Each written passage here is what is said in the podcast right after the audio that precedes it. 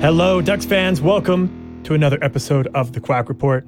My name's Carter. I'm joined by Nate for another exciting live episode of the Quack Report, which we do every Wednesdays, 7 p.m. Pacific time. If you're just listening to this after and you're like, live episodes, what? Um, or if you're new, brand new to the show, uh, yeah, YouTube and Twitch at Quack Report Pod is where you can catch us live. We uh, will get some comments from the chat up earlier potentially if uh, you know if they're if they're appropriate. If we feel like you know engaging with other people, you know sometimes we're a little introverted and we just want to like not engage with other people. So we just ignore all. I think I, th- I think that's more for you overall. yeah, yeah, that's for me. yeah, that's, that's definitely for you. So I'll try to bring them up. Like it's if we're in the middle of like a good talk, like unless it's relevant to it, I'll like wait until there's a second. Yeah. But yeah, typically we will get to the comments. So no, yeah, no, yeah, and I lo- I always love hearing from the chat too. Just uh, Yeah. It's a bit maybe I don't know. I'm trying, trying a bit. you're just you're just helping that you are definitely the introvert out of the two of us. Oh yeah. Oh, th- that's not even the question. Yeah. No, I mean like you're just like reinforcing it. Just like if there was Yeah. like just the you know like that 0.01 percent chance of doubt in anybody's mind, I just solidified it. Yep, hundred percent. yeah. uh, yeah. That's um. Yeah, I think uh, that's really all I got to say for uh, you know where where to find us and all that kind of jazz. Because otherwise, you, you've already found us. You you know where we are. So Yeah. I mean, at, not at Quack where- Report Pod, I guess on the socials we can plug that too. I usually leave it Yeah. till the end, but Yeah, there you go. Not where we live though. Please don't try to find where we live. no, yeah. I mean, I, guess we've said the city enough times, but like specifically where we live. yeah. I mean, Please don't. if if somebody like messaged us on Twitter at Quack Report Pod and was like and like messaged you like the Google Maps of like your house, like or like the Google uh, like Street View of your house, what like w- would you be like freaked the fuck out or would you just Absolutely. be like yeah? Absolutely. Um, like, would you be upset? Like would you would it cause you to move? Would you be like we got to get the fuck out. We got to move somewhere else. I got to like throw my phone into the river, get rid of every piece No, of like location tracking technology ever and just like start fresh. I don't know about that because I do like where I live, to be honest with you.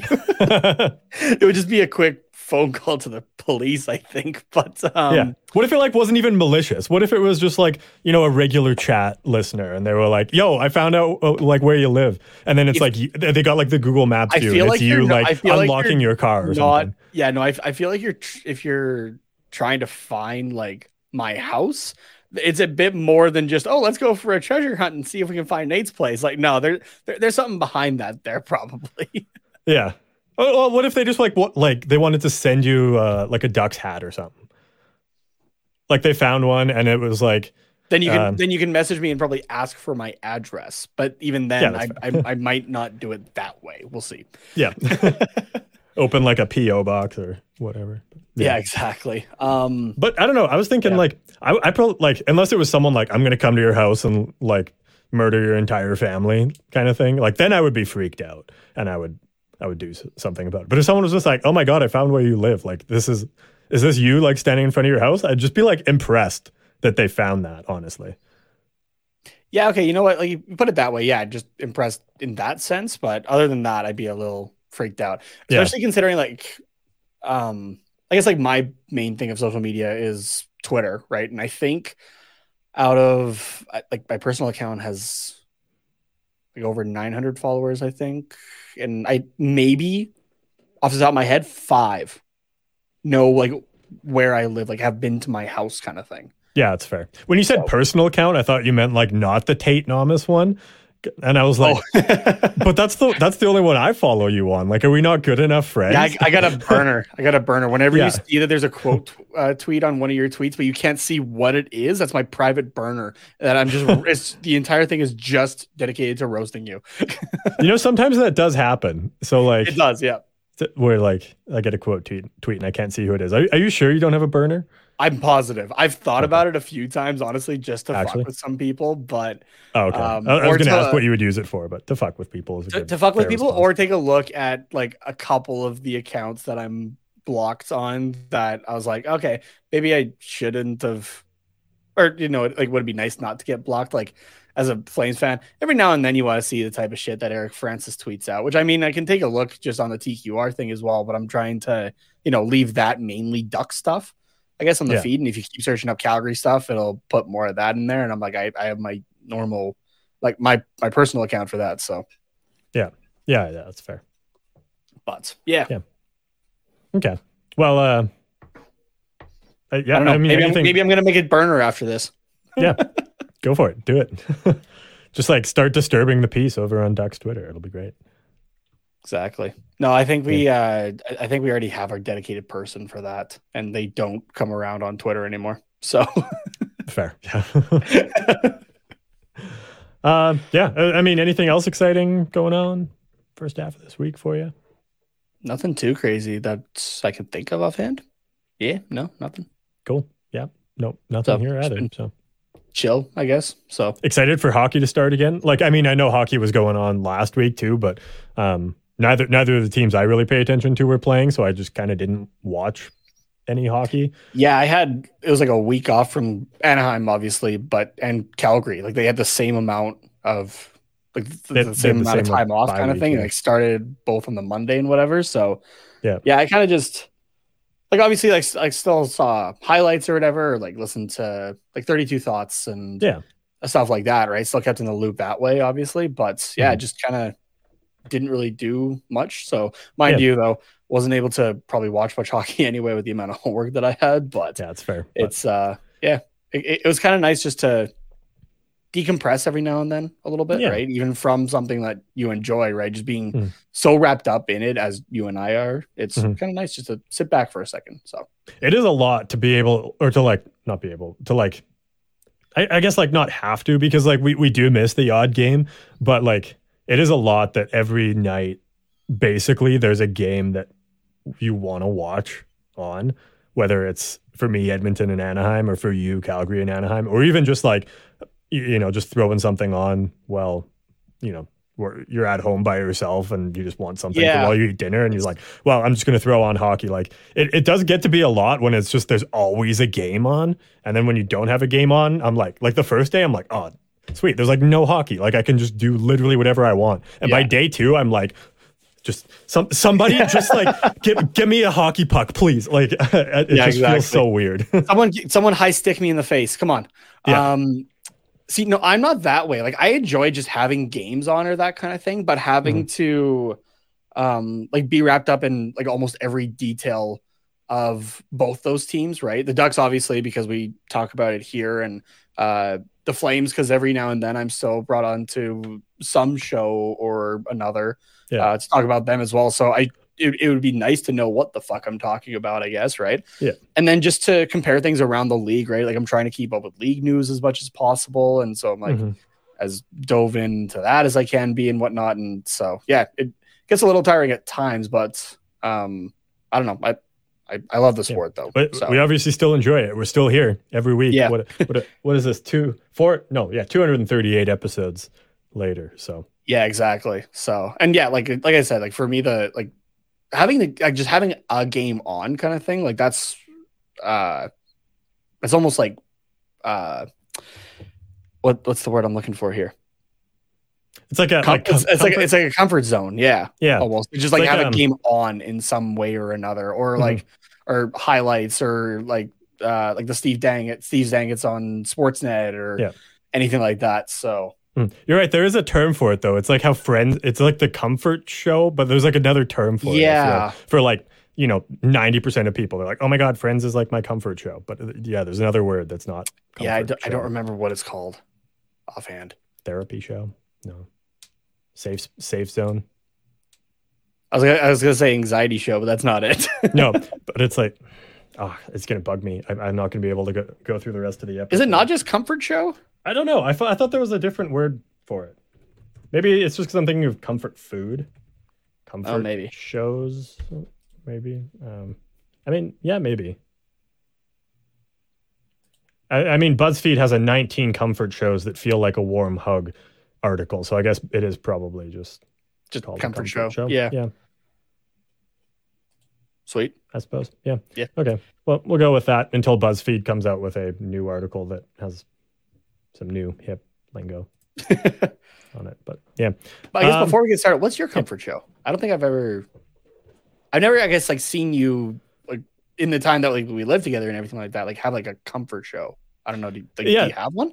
not really. There's, I, I don't really enjoy watching things more than once.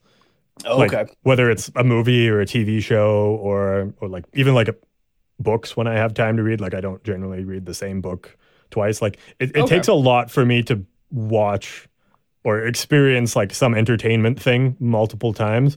Um, I, the only exception to that would be like the big f- like film franchises, which would be like you know Marvel or like Lord of the Rings. But like it's not like I watch them like you know every month or something like that Yeah. but every once in a while I just get in the mood for it. It's like, okay, I'm just going to go through all of the Marvel movies or whatever.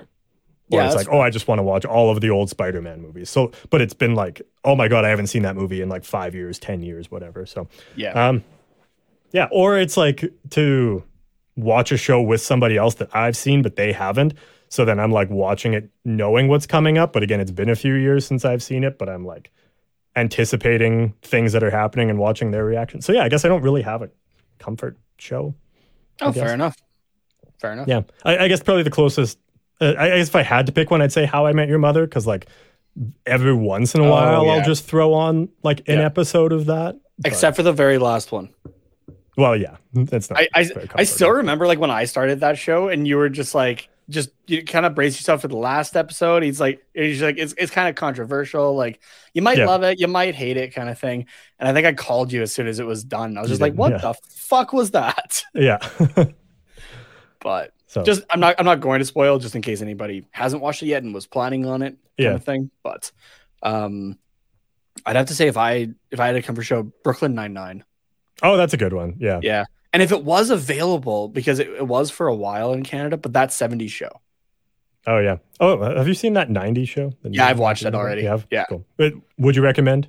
Is it I would okay? recommend it. Yeah. Okay. So it's Cool. still it's it's definitely like its own thing, but it's still like has that feeling, I guess, of that 70s show that's not trying I don't know, I don't know how to put it. It's not trying to be nostalgic except for when like you know, uh like a that 70s show cast member makes an appearance kind Yeah. of thing. Then it's kind of the oh hey look it's them, but after that it's just yeah okay it's what it would be anyway. So Yeah. yeah, no, I, I enjoyed Okay. it personally, and I'm hoping there's a Oh, cool. second season. I haven't heard of one yet, so Yeah. but Sweet. yeah, Yeah. If anyone else has a comfort show, then feel free to let us know. Unless it's Friends, because that's everyone's answer. I mean, if you like Friends, that's cool. Like it's a good show. But yeah, if, if you've got like a but yeah, I think obscure, I don't know if like your comfort show is like I don't know NCIS or like something like that. That's I- I like I feel like that would be an obscure one. I don't know. maybe Oh, maybe yeah. not. I don't know. Yeah, I, I'm pretty sure though. I've seen Brooklyn Nine Nine through at least three times, maybe four. Oh wow. So yeah, Yeah. I'm I'm always down to watch to watch that show. So Yeah. And the- or and the or Clone Wars. Dexter. Dexter would be a weird comfort show. There we, we'll go with that. yeah, one. that one would be a weird It's one. like- yeah, the, the point is that it's uncomfortable. I think Yeah. I've never really watched it, but yeah, or something like Criminal Minds. Maybe Yeah. I don't know. Yeah. but yeah, like Yeah. The, more weird ones. But yeah, um, one thing that's not very comforting, generally, is uh, experiencing Anaheim Ducks hockey. So Can we I give uh, you? can can I. I was going to Yeah. say actually before because I didn't know where to put this exactly in the outline, okay. but you also gave the perfect segue. But, but uh, something maybe more uncomforting, I think, than watching Ducks hockey. Um, so if you, I don't, I don't know if you saw this on the Ducks social media. Uh, I believe they put it out today. Yeah, it was today. Okay. Um, so they're advert the Ducks are advertising their superhero night uh Mhm. when the Sabres come to town on the 15th there. Okay. And Of February. yeah, Okay. so in a Um, week. and they're doing these uh Trevor Zegras action figures. Okay. Um for I haven't first- seen this, so it's going to be my first- raw first reaction. right 10,000 people in attendance get one of these figures and I kind of want one. Um so that's a case where if somebody wants to mail one to me, sure. Yeah. Um Fi- get get on it now. Get finding them on Google Maps. That can be Yeah. a weekend activity. exactly. So We'll give you a head start. It's in Canada. Yeah, so here's the here's the toy. Okay. right? So it's the it's the it- it's, re- it's the, the reaction from Michigan the- reaction. yeah, Yeah, from the which I, I still love that they're like obviously you know he's going to be part of it, but Sonny Milano like they're still like clearly showing him in everything, even though he's not a duck and just signed a three year deal in Washington. Mhm. Maybe we should have kept him. I'm just saying. maybe. Um, but like, like I like I like the idea of doing the suit, like doing like a Zegras action figure, and they I don't think they've Mhm. really done anything besides like the dude shirts for that moment. That's still That's true. you know like a, a big thing, I guess. packages. yeah, and, uh, on highlight packages or whatever. But like, and and I get it. It's a it's a semi rushed figure for a hockey team. But like, man, did they have to do Trevor this dirty? yeah. He looks like a blow up doll. Honestly, that was the first reaction I had. He looks like a blow up doll. Tell I, me. I mean, that was my I- first reaction too. So you're not wrong. Okay, But I was gonna say, yeah, like tell me I didn't just ruin this for you. no, right? no, Like- like, you it's like- literally pulled it up, and I was like, they're. I, I know what they're going for, but that's a. that- that's that's something. The Yeah. lifeless, wide open eyes, the too open, even for that moment, uh, too open, like bright red mouth. Yeah. Uh, on the bright side, it's not like the size of what you would find in a blow up doll, so we don't have to worry about that. But it's uh It it's something to say the least. yeah. Yeah, that's for sure. I, I'm, I'm keeping this picture specifically though, uh, just for shit posting Just like that or zoomed like in. or like meme reactions. Yeah, Yeah. exactly. Oh, I- I, absolutely. am Yeah. keeping it. I'm keeping like it. so when the ducks are like down three nothing at the end of the first and then you can just like post that on there Yeah, exactly. because like just his facial expression too looks like oh holy fuck it's not Yeah. like it's not like oh my god did you just see that it's like a i want to die inside kind of expression also did they just not is there not a stick with that because like obviously in the picture he's holding a stick There's just not a stick. Hmm. By the looks of it. Yeah. Unless they edited it out of the picture just because it might have been awkward, but like yeah, yeah it's possible it, it is just yeah, there's no stick. Yeah, I um, I, I if I, I would hope that they would have a stick because like every good action figure comes with accessories, so Yeah, exactly. it should definitely come with a. If the helmet's not removable, it needs to come with a stick. Yeah, exactly. Uh, we got Andrew in the chat here saying, "How are you doing today?" We're doing good, Andrew. How are you doing, bud? Yeah. Um. Yeah. Okay. Now we can get into the into the games, I guess.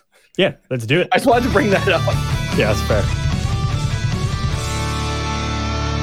I mean, Just- just Needed to share the Trevor Zegras blow up doll action figure. yeah. I, I mean, I, I like how you were like, I didn't know where to put this, so I thought let's just open with it. exactly. and not not like oh let's put it at the end so that hopefully like all the kids that are listening are like oh, Oh no, going to bed front now. and center, front and Yeah. center. This is just what like you're getting. this is that's if this is anyone's first episode they're gonna be like oh Jesus that's that's where we're going okay okay Timmy you're not allowed to listen to the Quack Report anymore this is for daddy only or mommy oh uh, man. Yeah, uh, so we'll start back on Monday night, first game uh, after the All Star break for the Anaheim Ducks and, and To the play Dallas the Stars. Stars. Ah, Hey, uh, and this was a shootout loss for the Ducks, but I mean the fact that you're going all the way to a shootout and getting a point against the Dallas Stars is pretty good, if you ask me. this is a game that like throughout it, the Ducks should not have been in on this. No, They shouldn't have been. They got outplayed in every fucking oh aspect. well, yeah. But what else do you expect? Ex- actually, no. Before I even say that, I should maybe double check. Uh, I was gonna say, except for goaltending, but Mm. Jake Oettinger did do pretty good as well. Yeah, overall, 32 saves on 34 shots. Yeah. uh, the Ducks had seven high danger chances, but then when you compare Mhm. that to John Gibson, who is the reason that we won this game, Oh yeah, 12 high danger shots against, um, 11 high danger saves, 39 saves on 41 shots against. yeah. That's that's pretty good. and high danger chances Um. Oh, for the for the team. for the Stars. Yeah. oh, high danger chances for the. Or- oh, I said I said they had twelve high danger shots. Oh, okay. Oh, I Yeah. missed that. Yeah.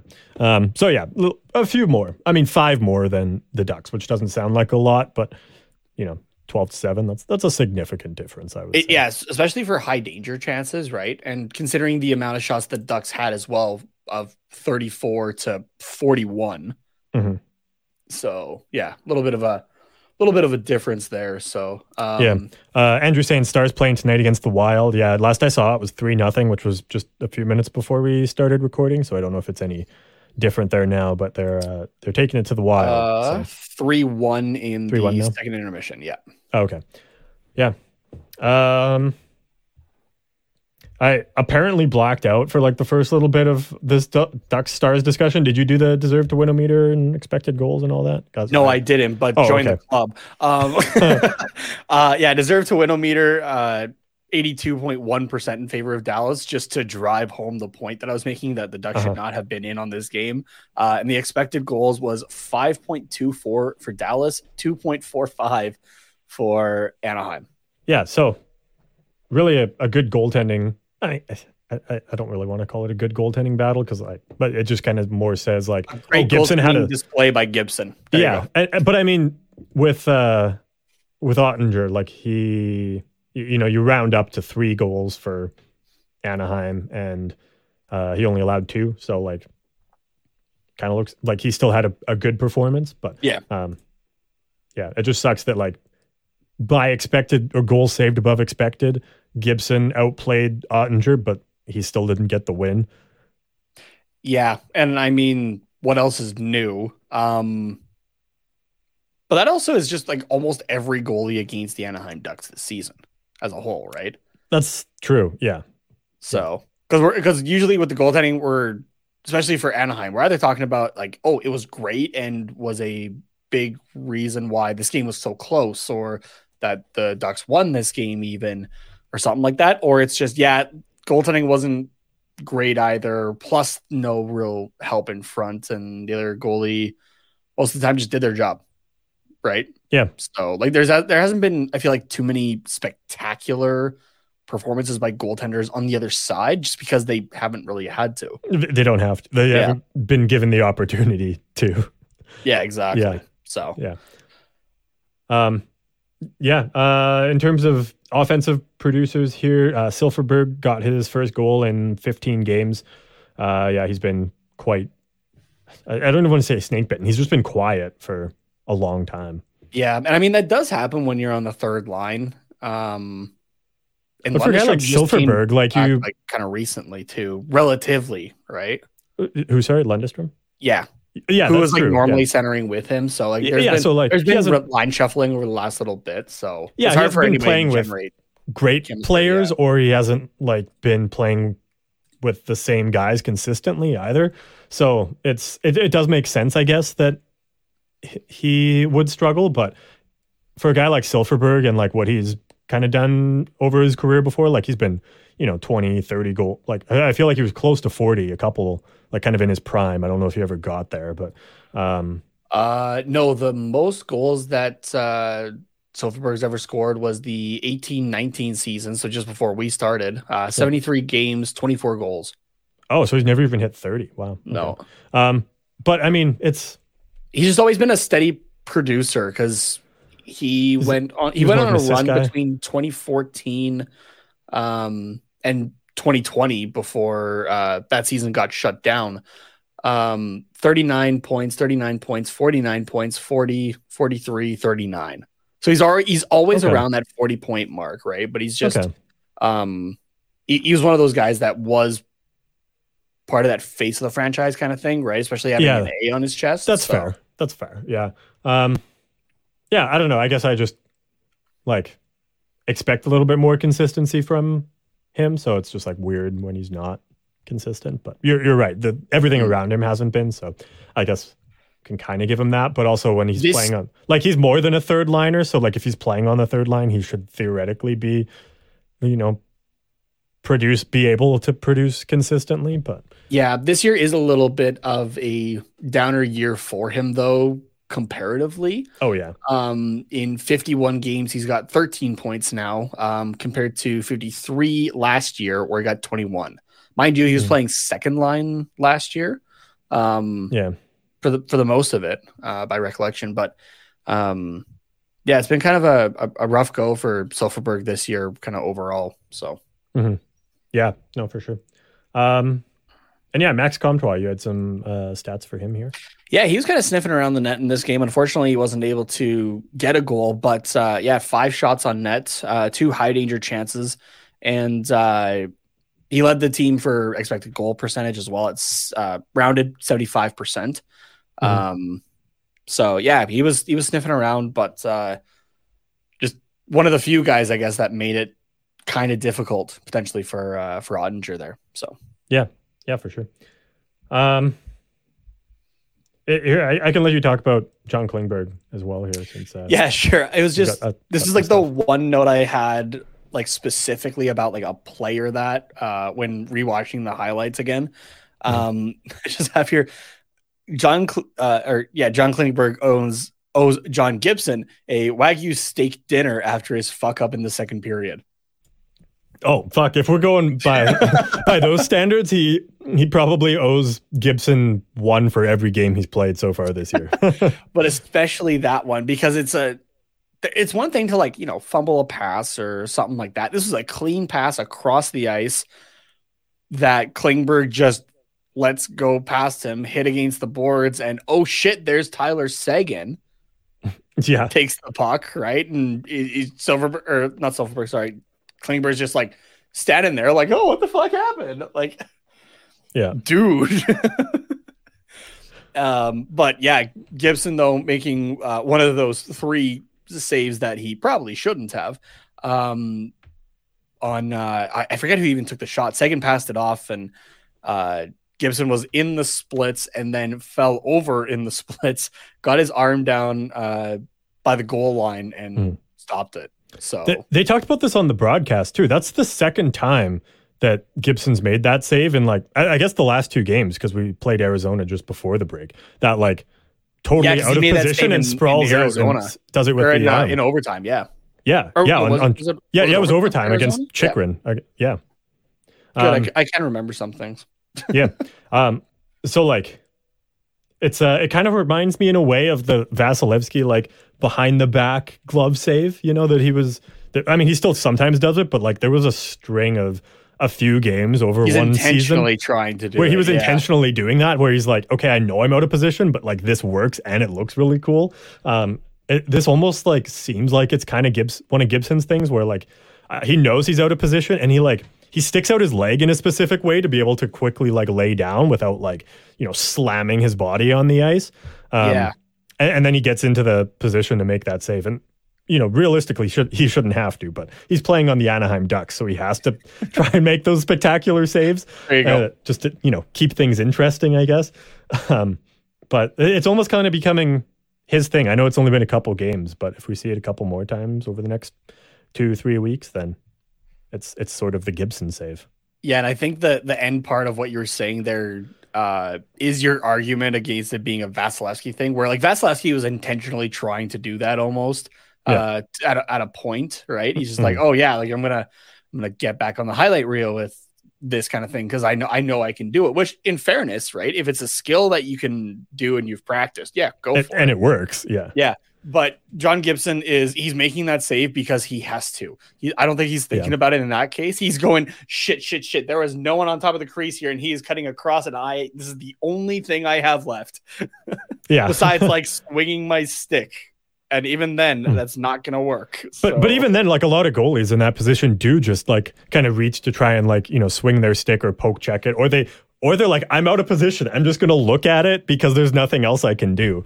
yeah, at this point. They're like just going to watch them score the easiest goal of their life. Whereas Gibson isn't giving up on that. And even if he looks dumb because he doesn't save it, at least he's like trying that save, I guess. I don't know. yeah. Most of the It- time, it he's- depends, but- most of the time he's trying. There's definitely Yeah. some that he's just like, yeah, fuck it. And those are the ones where you're like, okay, you definitely had a good chance there, though.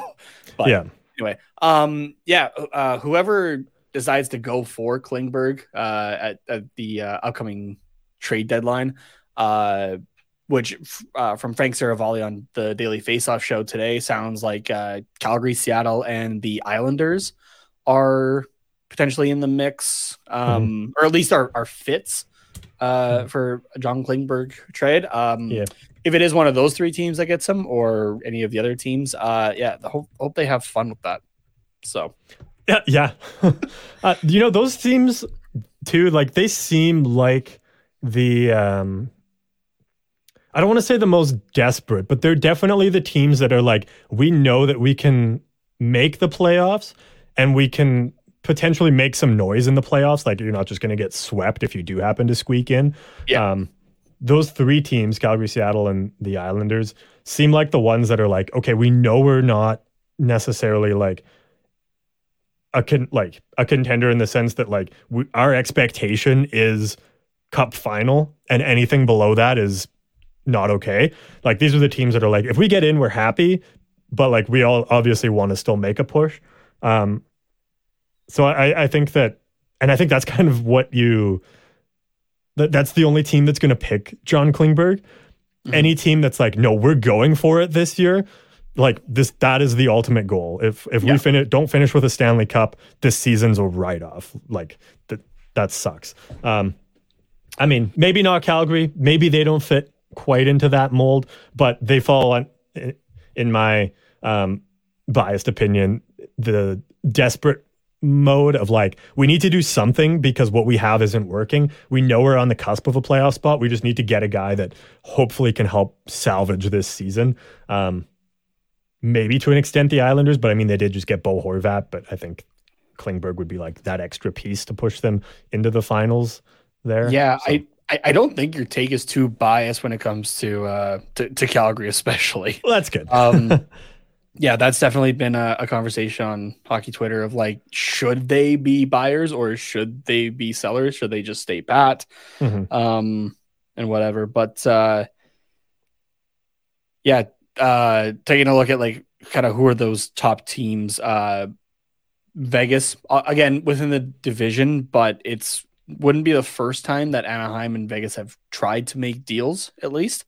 Um, there was obviously the one uh, last year with uh, Dadonov mm-hmm. um, that uh, d- didn't happen after it did. Um, yeah. Ryan Getzlaf was nearly going there. He said so himself. Um, yeah. But uh, yeah, so Vegas maybe because hey, no uh, Mark Stone might have some until to, game one of the playoffs. yeah, might might have some money to, to to throw around a little bit here. Yeah. Um, Seattle though is that team that's uh, sitting in second, and I would be very surprised if they got pushed out of that spot uh, in the division. Mm-hmm. Which again, that's like another in division thing. Like, yeah. I don't know. Like for, for me, is it not a forty chess move to trade Klingberg to the someone in your division a little you're going to see four times though? that is if uh I guess I'm thinking of it in terms of like, okay, wherever Klingberg goes is where he's gonna resign, right? Because um, he is a, a pending UFA. Um, so I guess that's where it's okay. Yeah, give if if he if he decides to fuck off out of out of Seattle after the fact, yeah, sure, that works. Take your uh, yeah, take a prospect and a top end pick from a divisional not rival, but like you know, you know what I mean. Yeah, someone in um, the division. Yeah, yeah. So that kind of works. But then if you have to play against him, that's where I'm kind of always kind of like, oh, maybe, maybe not. Maybe, maybe let's stay away from these seven teams in particular, yeah. because you have to play them quite a bit. So, hmm. um, just not in this case. Yeah, exactly. Uh, does Dallas want him back? They're sitting first in the in, in the Central Division, and uh, there's a reason they're first Western in the Conference. Central Division yeah. compared to last. Compared they to don't last have John Klingberg. yeah, exactly. Yeah. no, that's definitely not the reason. But uh, well, and, but uh, what else anyway, has changed um, on their roster?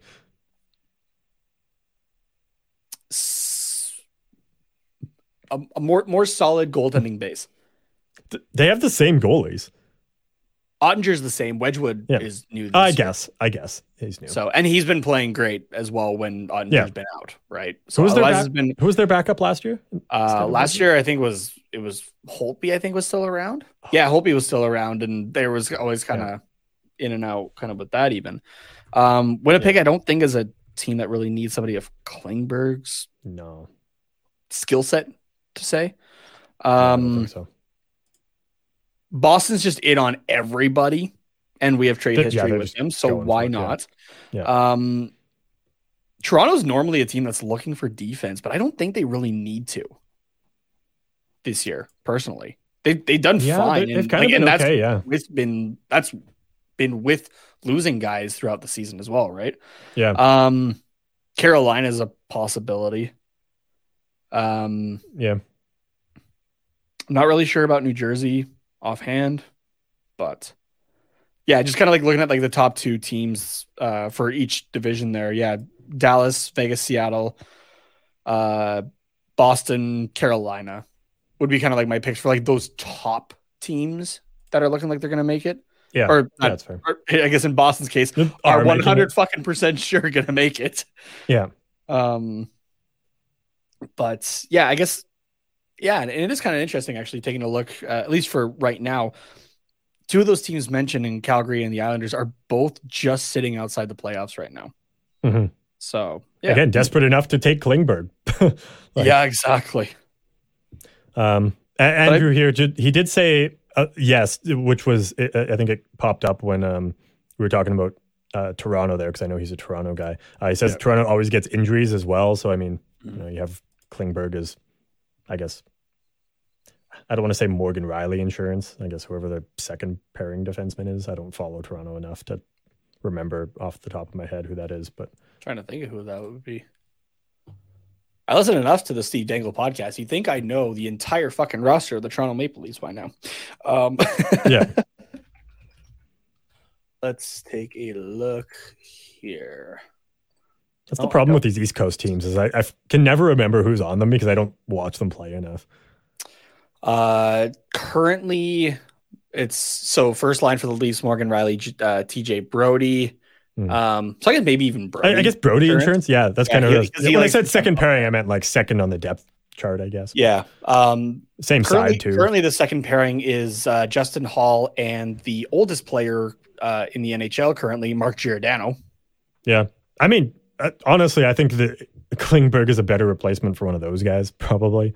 Yeah, and then uh, Rasmus Sandin and Timothy Liljegren, which are doing just fine from my last knowledge. There. Oh right, So- Muzzin. That's who I was thinking of, but yeah, Muzzin's out. For He's been out for the so- entire season though, so I, Yeah. don't, I don't really count him in that right now. Like I know technically, yes, he's on the injured reserve, but it's Mhm. it- it's almost a question I think right now of like, should he even play again?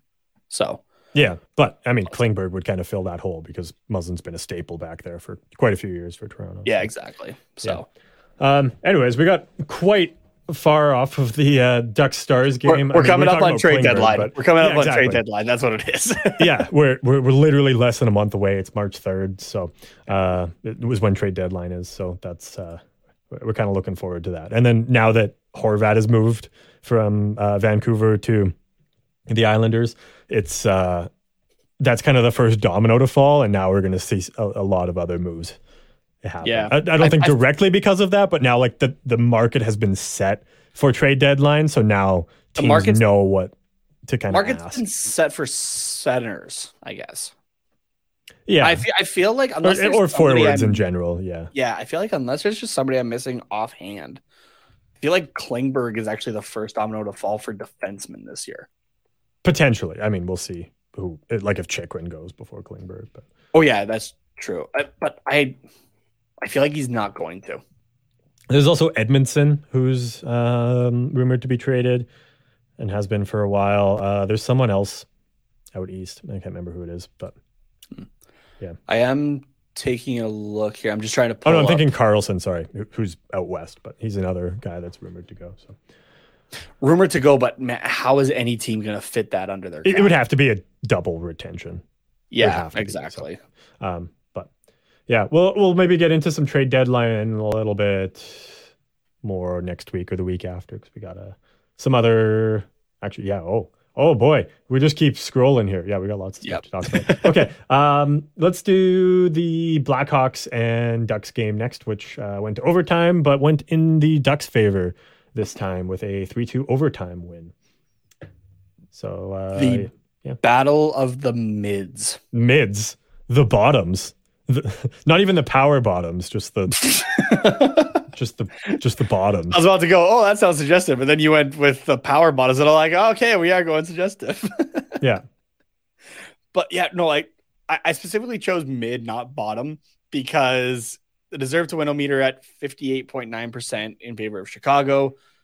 Mhm. Goals uh, or expected goals, not too much of a difference 2.58 for uh, Chicago, uh, 2.05 for Anaheim. Um, and then the expected goal percentage for both teams, uh, 55.7 for Chicago as a team, Mhm. uh, 44.3 for Anaheim as a team. Just middle of the line for everything. yeah, and like even looking at the uh just the expected like cumulative expected goals like throughout the game kind of thing Yeah. it's just uh you could almost put a straight line through both of them it's just Mhm. there it is that's it yeah. That- that- So that's one of is. these teams will eventually go above this line, while the other one's below it, and yeah, Yeah. it could go either way. When you when you look at like the chance of uh like winning for this game it is like just over 50% for the blackhawks and for the vast majority of the game except for the times that they held a lead and that was when it Hmm. was 1 nothing and 2 1 then it jumped to Yeah. 70% or 74% about Hmm. but besides that it was like just sitting above like 50 like just at like 55 just below Mhm. basically until you got to overtime. Then it was like Yeah. straight at 50. so Yeah. just mid the entire time. yeah, that's fair. That's fair. Yeah, okay, that makes And, sense. th- and that first period too, shots 9-6 in favor of Anaheim, if I remember off the top of my head. Or the way I prefer to say it, six nine. Ah, there you go. Um, yeah, just a mid period as well. Just not Yeah. a whole lot going on. Really, not a whole lot going on in this game in I mean, general. did uh did anybody expect this to be like the most exciting matchup of the season? Like, I, the, the the most high, the, like considering like who both these teams have, while not doing great. Um, the most high profile name that scored last night was Seth Jones. yeah, like Like I mean, and and Patrick Kane got an assist. I think that's kind of it in terms Yeah, of like the big that's names. Yeah. Uh, otherwise, it was Jason Dickinson was the other goal scorer for Chicago, and then um, for Anaheim, Vatrano in overtime, uh, obviously. Yeah, that's that Uh, would be which- it. yeah. Um, we we kind of know it because we follow him, but I don't think a lot of more casual like fans would really know who that is. name, I guess. Yeah. Um, but also Vatrano six goals in his past ten games, inclu- like that is including that hat trick. But that's that's better than we were seeing, right? So I Oh, think sure. he, Yeah. I think the snake might have loosened its its jaws a little bit there. Yeah. Um, but otherwise, it's uh, Brett Leason and Jason Megna Yeah, scoring for Anaheim, the fourth line. yeah, exactly. We uh, sorry, we also got five in a game here saying "What up, boys?" Uh, watching us on Facebook as well. So uh, what up? What's going on? Five in a game. Good to see you. Um, Thanks for joining the chat. I think if I, I, don't, I haven't recognized your name before, so welcome. Yeah, welcome. But uh yeah, just not a whole heck of a lot. Brett Leason's back uh, in the lineup for the first time since January 19th against Columbus. Mhm. Um got two goals on the or two points on the night. Sorry, not two goals. Um Jason Megna scores his first uh, NHL goal since 2017. Yep. The Ducks were in the playoffs the last time that Jason Megna scored a goal. Mhm. Yep. Uh, and I did go and count just to see because he has played a lot of time in the AHL. Uh, How Mhm. many NHL games? 97. Oh. So the guy's Uh, no- played over 98. That was 98? Okay. that was 90. Well, 97 in between, and then in the 98th game he scored. Yeah, Yeah. Um. But yeah. yeah. so I, got, I, I went and found stats too. So over over a full regular season of games played without a goal. Yeah. So, and uh, but yeah, put up two stats or two, put up two stats, put two points on the stat sheet. Jesus Yeah. Christ. um, I, I went just a touch further than you on those, um, and also just for some context on his 98 games without a goal, or 97 without a goal, I suppose. 98th, he got the goal. Uh, he he has only played 187 games, career NHL games, so like not a ton. But that also kind of begs the question: if you go 97 straight games without scoring a goal, what do you like? Why are you still in the NHL? Like that just like. Why Like, are teams willing to fair, like? he What is wasn't? he Well, yeah, wasn't no, but, like, yeah, no, exactly. But like, and obviously, this is 187 more games than either of us, uh, Yeah. I, individually or combined, because Yeah. it's been a big fat zero have played in the NHL, right? yeah, So, exactly. um, J- Jason but, like- still like throw our jock straps into the rafters with Oh, whatever absolutely. can do on the ice. Yeah, no, that's not even a question. But like, what's like what what does he bring to the game that NHL coaches and GMs are like, you know what we could really use? And, and I mean, maybe this is a question for Pat Verbeek at some point. You know, we can tweet into Duckstream and Yeah, uh, why is maybe someone will ask him that- eventually. Why why is this the guy out of everybody who's been on the waiver wire this year? And there's been some good players. Why is Mhm. this the guy that you decided to claim? Because you could have probably had almost any of the other ones, especially when you were sitting 32nd. You would be first in line. yeah, exactly. you want yeah. him, he's yours. Yeah, Why Jason Megna? it's it's free. It's free real estate. Really, like Yeah. There's there's been tons of good claims this year, and the Ducks have not been part of any of them. And you can't honestly, you can't even make the oh, but his brother plays in San Jose, so there's that rivalry, and he, it gives us a little bit of an edge. No, he plays in There? Seattle now Yeah, he got traded, so like fucking get get rid for of this guy. fourth round pick. Like, thank you, Megna, for your goal and your assist to help us beat the Blackhawks so that we don't get Bedard. Like, thanks, thanks, man. I really appreciate that. But like, come on. Um, yeah, I, don't- I don't know. It's again not to. I'm not trying to shit on the guy too much because he's played 187 more games than I have in the NHL. Yeah. But I, I just don't understand like what.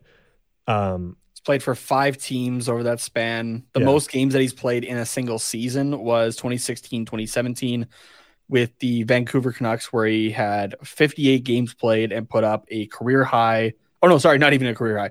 Uh, he put up eight points Mhm. in 58 games. His career high came in his very first season in the NHL 36 games with Pittsburgh in 13 14. Mhm. We were in grade 11. yeah, you're right. Uh, and he put up nine points in those 36 games. Wow. Um, also, uh, I just had some other stats. Um, oh, he has had he's scored in at least a goal in 11 games of his 187 games played in his career. Uh, only one of them being a two goal game, which I believe was back in 2017. It was before the February 9th, 2017, which again, five years ago. Took him five years to, before he, or between NHL goals, which is nuts. Um, and then uh, fifth game, this one was his fifth career game with uh, two or more points in it. So, I mean, kind of a reason to celebrate there is not very often that you know the bottom line guys get Yeah. two points in a game. So, um, Yeah. it, it just I think- really shows that he had a good game, I guess. But it's, Yeah. it's Well, the it's goal that pretty he got even was just like just tossing it on net. It's Yeah. he's definitely a bottom line guy, which every team needs, right? You, obviously, you have to have a, a bottom line, like unless you're unless it's the Olympics and it's like you know Team USA or like Team Canada, and you can go like, oh yeah, I don't know, uh, Mark Mark Scheifele, you're our fourth line center, right? Like, Yeah.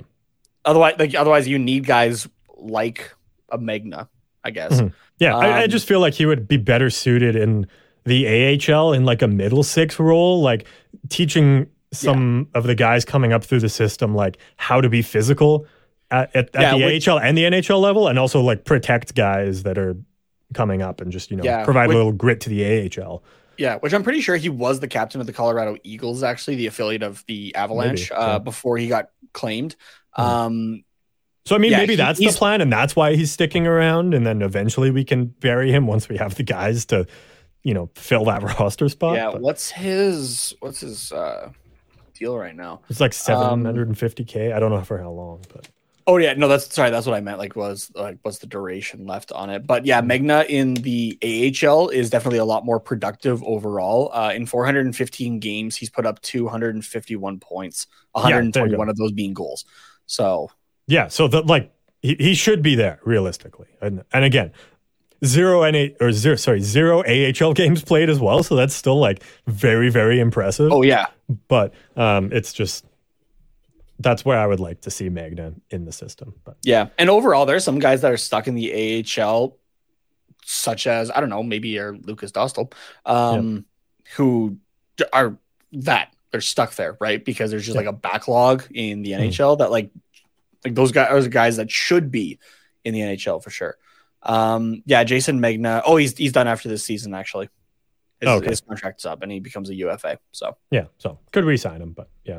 Um, either way, you know, it, it is kind of cool to see those bottom line guys scoring like Megna and Leason. Um, because you know, it, it's fun when they score because it's like when it's Zegras, it's you're like, oh yeah, an- another Zegras goal. Of course, this happens Yeah. like every game or two. Um, but when it's Megna and Leason, you're like.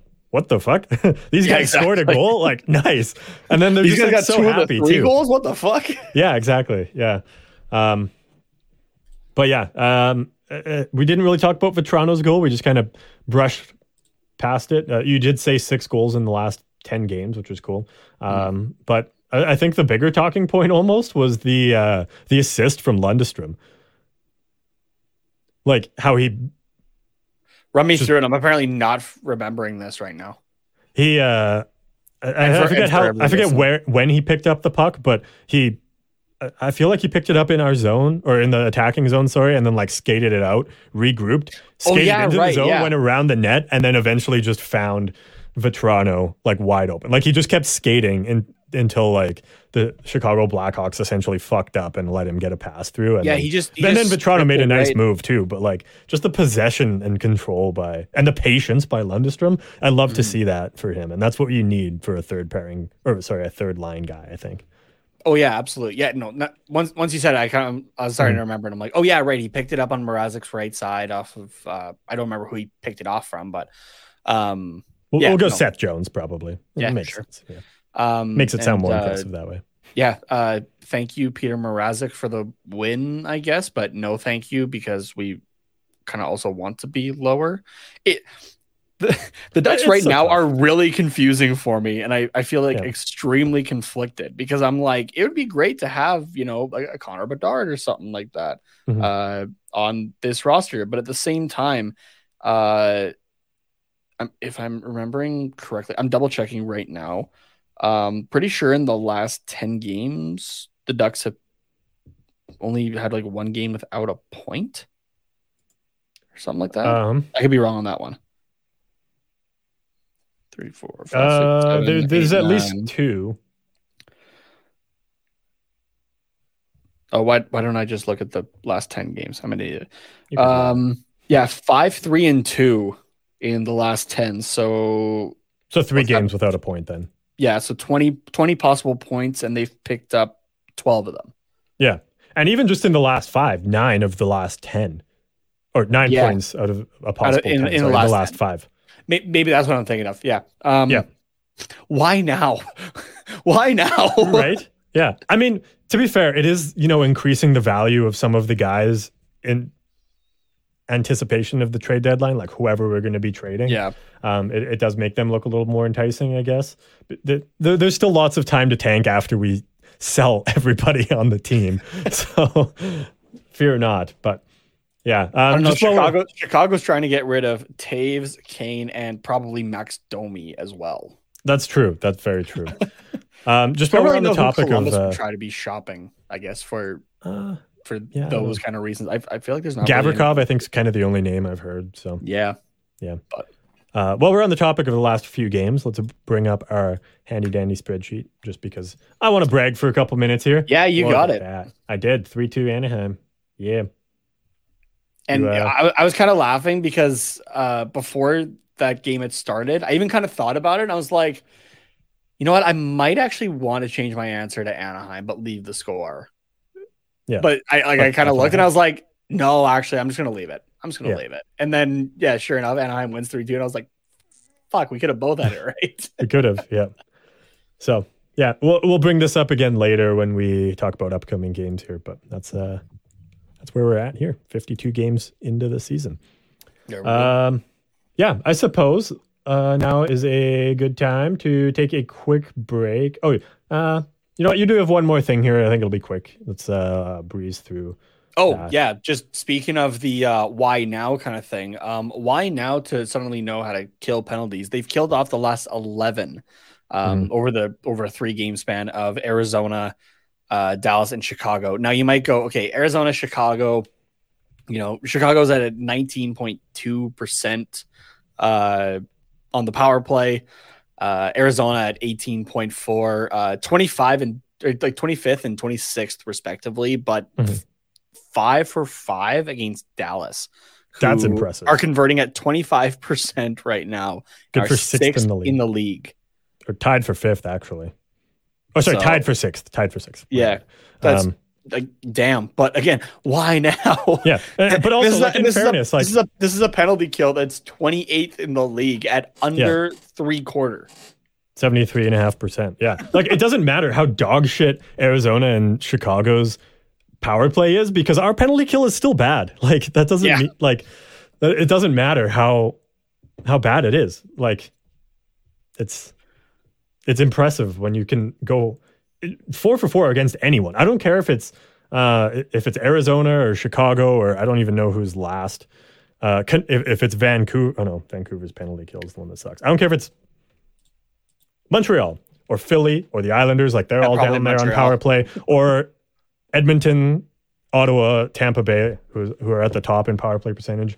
Like it doesn't matter if your pe- penalty kills dog shit, it's dog shit no matter what. So Oh yeah, Montreal uh 15.6% on the power play. Holy shit. still not worse than Anaheim a few years ago. What was it, eight point nine percent? Yeah, that's true. And and It's- not could- a whole lot worse. worse. than us right now. We're at 15.9.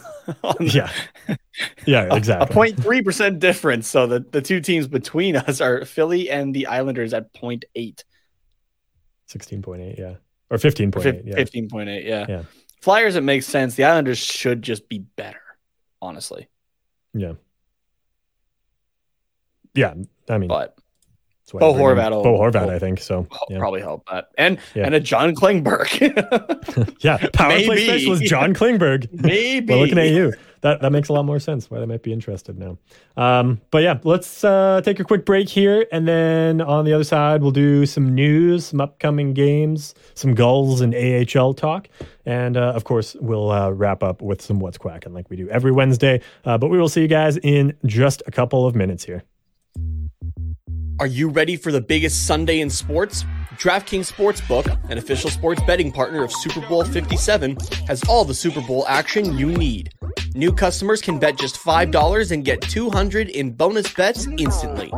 Plus, all customers can get in on the Super Bowl 57 excitement with DraftKings Happy Hour Super Boosts.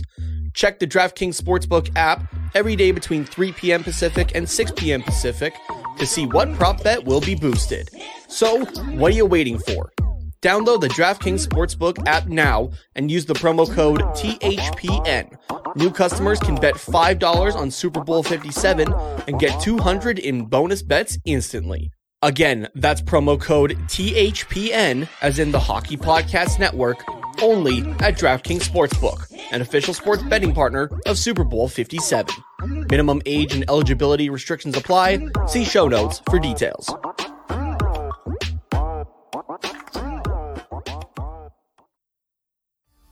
This time of year, everyone's talking about making big changes, which is all well and good, but most of the time, pretty unrealistic. You've probably found that the smallest changes to your routine can actually make the biggest impact. In the same way, you don't have to break the bank to make a big deal purchase. Even the smallest things can be part of a big change if it's something you use every day, just like Raycon earbuds. Raycon is premium audio at the perfect price point, so you can build great habits without breaking the bank. Whether you're looking for a pair of everyday earbuds, low latency gaming headphones, or a speaker with a battery that will last all night at your next party, Raycon's got you covered. And yep, Raycons start at half the price of other premium audio brands. That means you don't have to choose between products. You can get one of each, or a pair and a spare, and still pay less than you would with some of the other guys. Even if you know you'll love your Raycons, Raycon wants to make sure you feel great about your purchase. They offer buy now, pay later options, and every purchase has an easy and free return guarantee.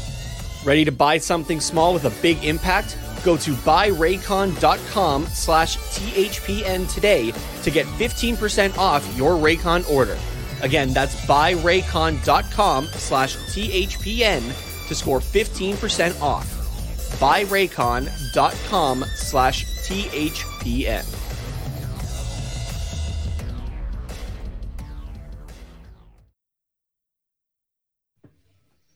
Alrighty. Um, let's get to a couple news pieces here. Uh, I guess start with the injury update. Uh, Troy Terry left the game against Dallas in the first period. Is considered day to day. Didn't play against Chicago, uh, so we will see how he's doing. Uh, if, and if he's ready to go for Friday, and I don't think we've really heard much else beyond day to day. Yeah, haven't uh, heard much yet, and yeah, that's that is the nice part about um, you know, you hit the back to back, and then now you have a three day break or two day break, I guess, of Wednesday, yeah. Thursday. Couple See kind of what's going on, and yeah, hopefully it's not much, and you know, turns from I forget who was it earlier this season that was like, oh yeah, he's day to day, and then suddenly, yeah, he's on IR, and it's like, what the? F- that's a jump. I, I forget who it uh, was. Uh, yeah, I don't remember either. Um, I feel like it was. Was it still ours? I think it might have been still ours. Might have been. Yeah. But I don't remember, but um, yeah, let's uh, let's hope it's not that. So yeah. Oh, also, I did want to say, coming out of the break as well, uh, we got Ronnie joining us in the chat as well with a quack quack quack. Hope it's been a good evening for y'all so far. It has. It's been a lot of fun, and thank you for What's joining going on, us. Ronnie.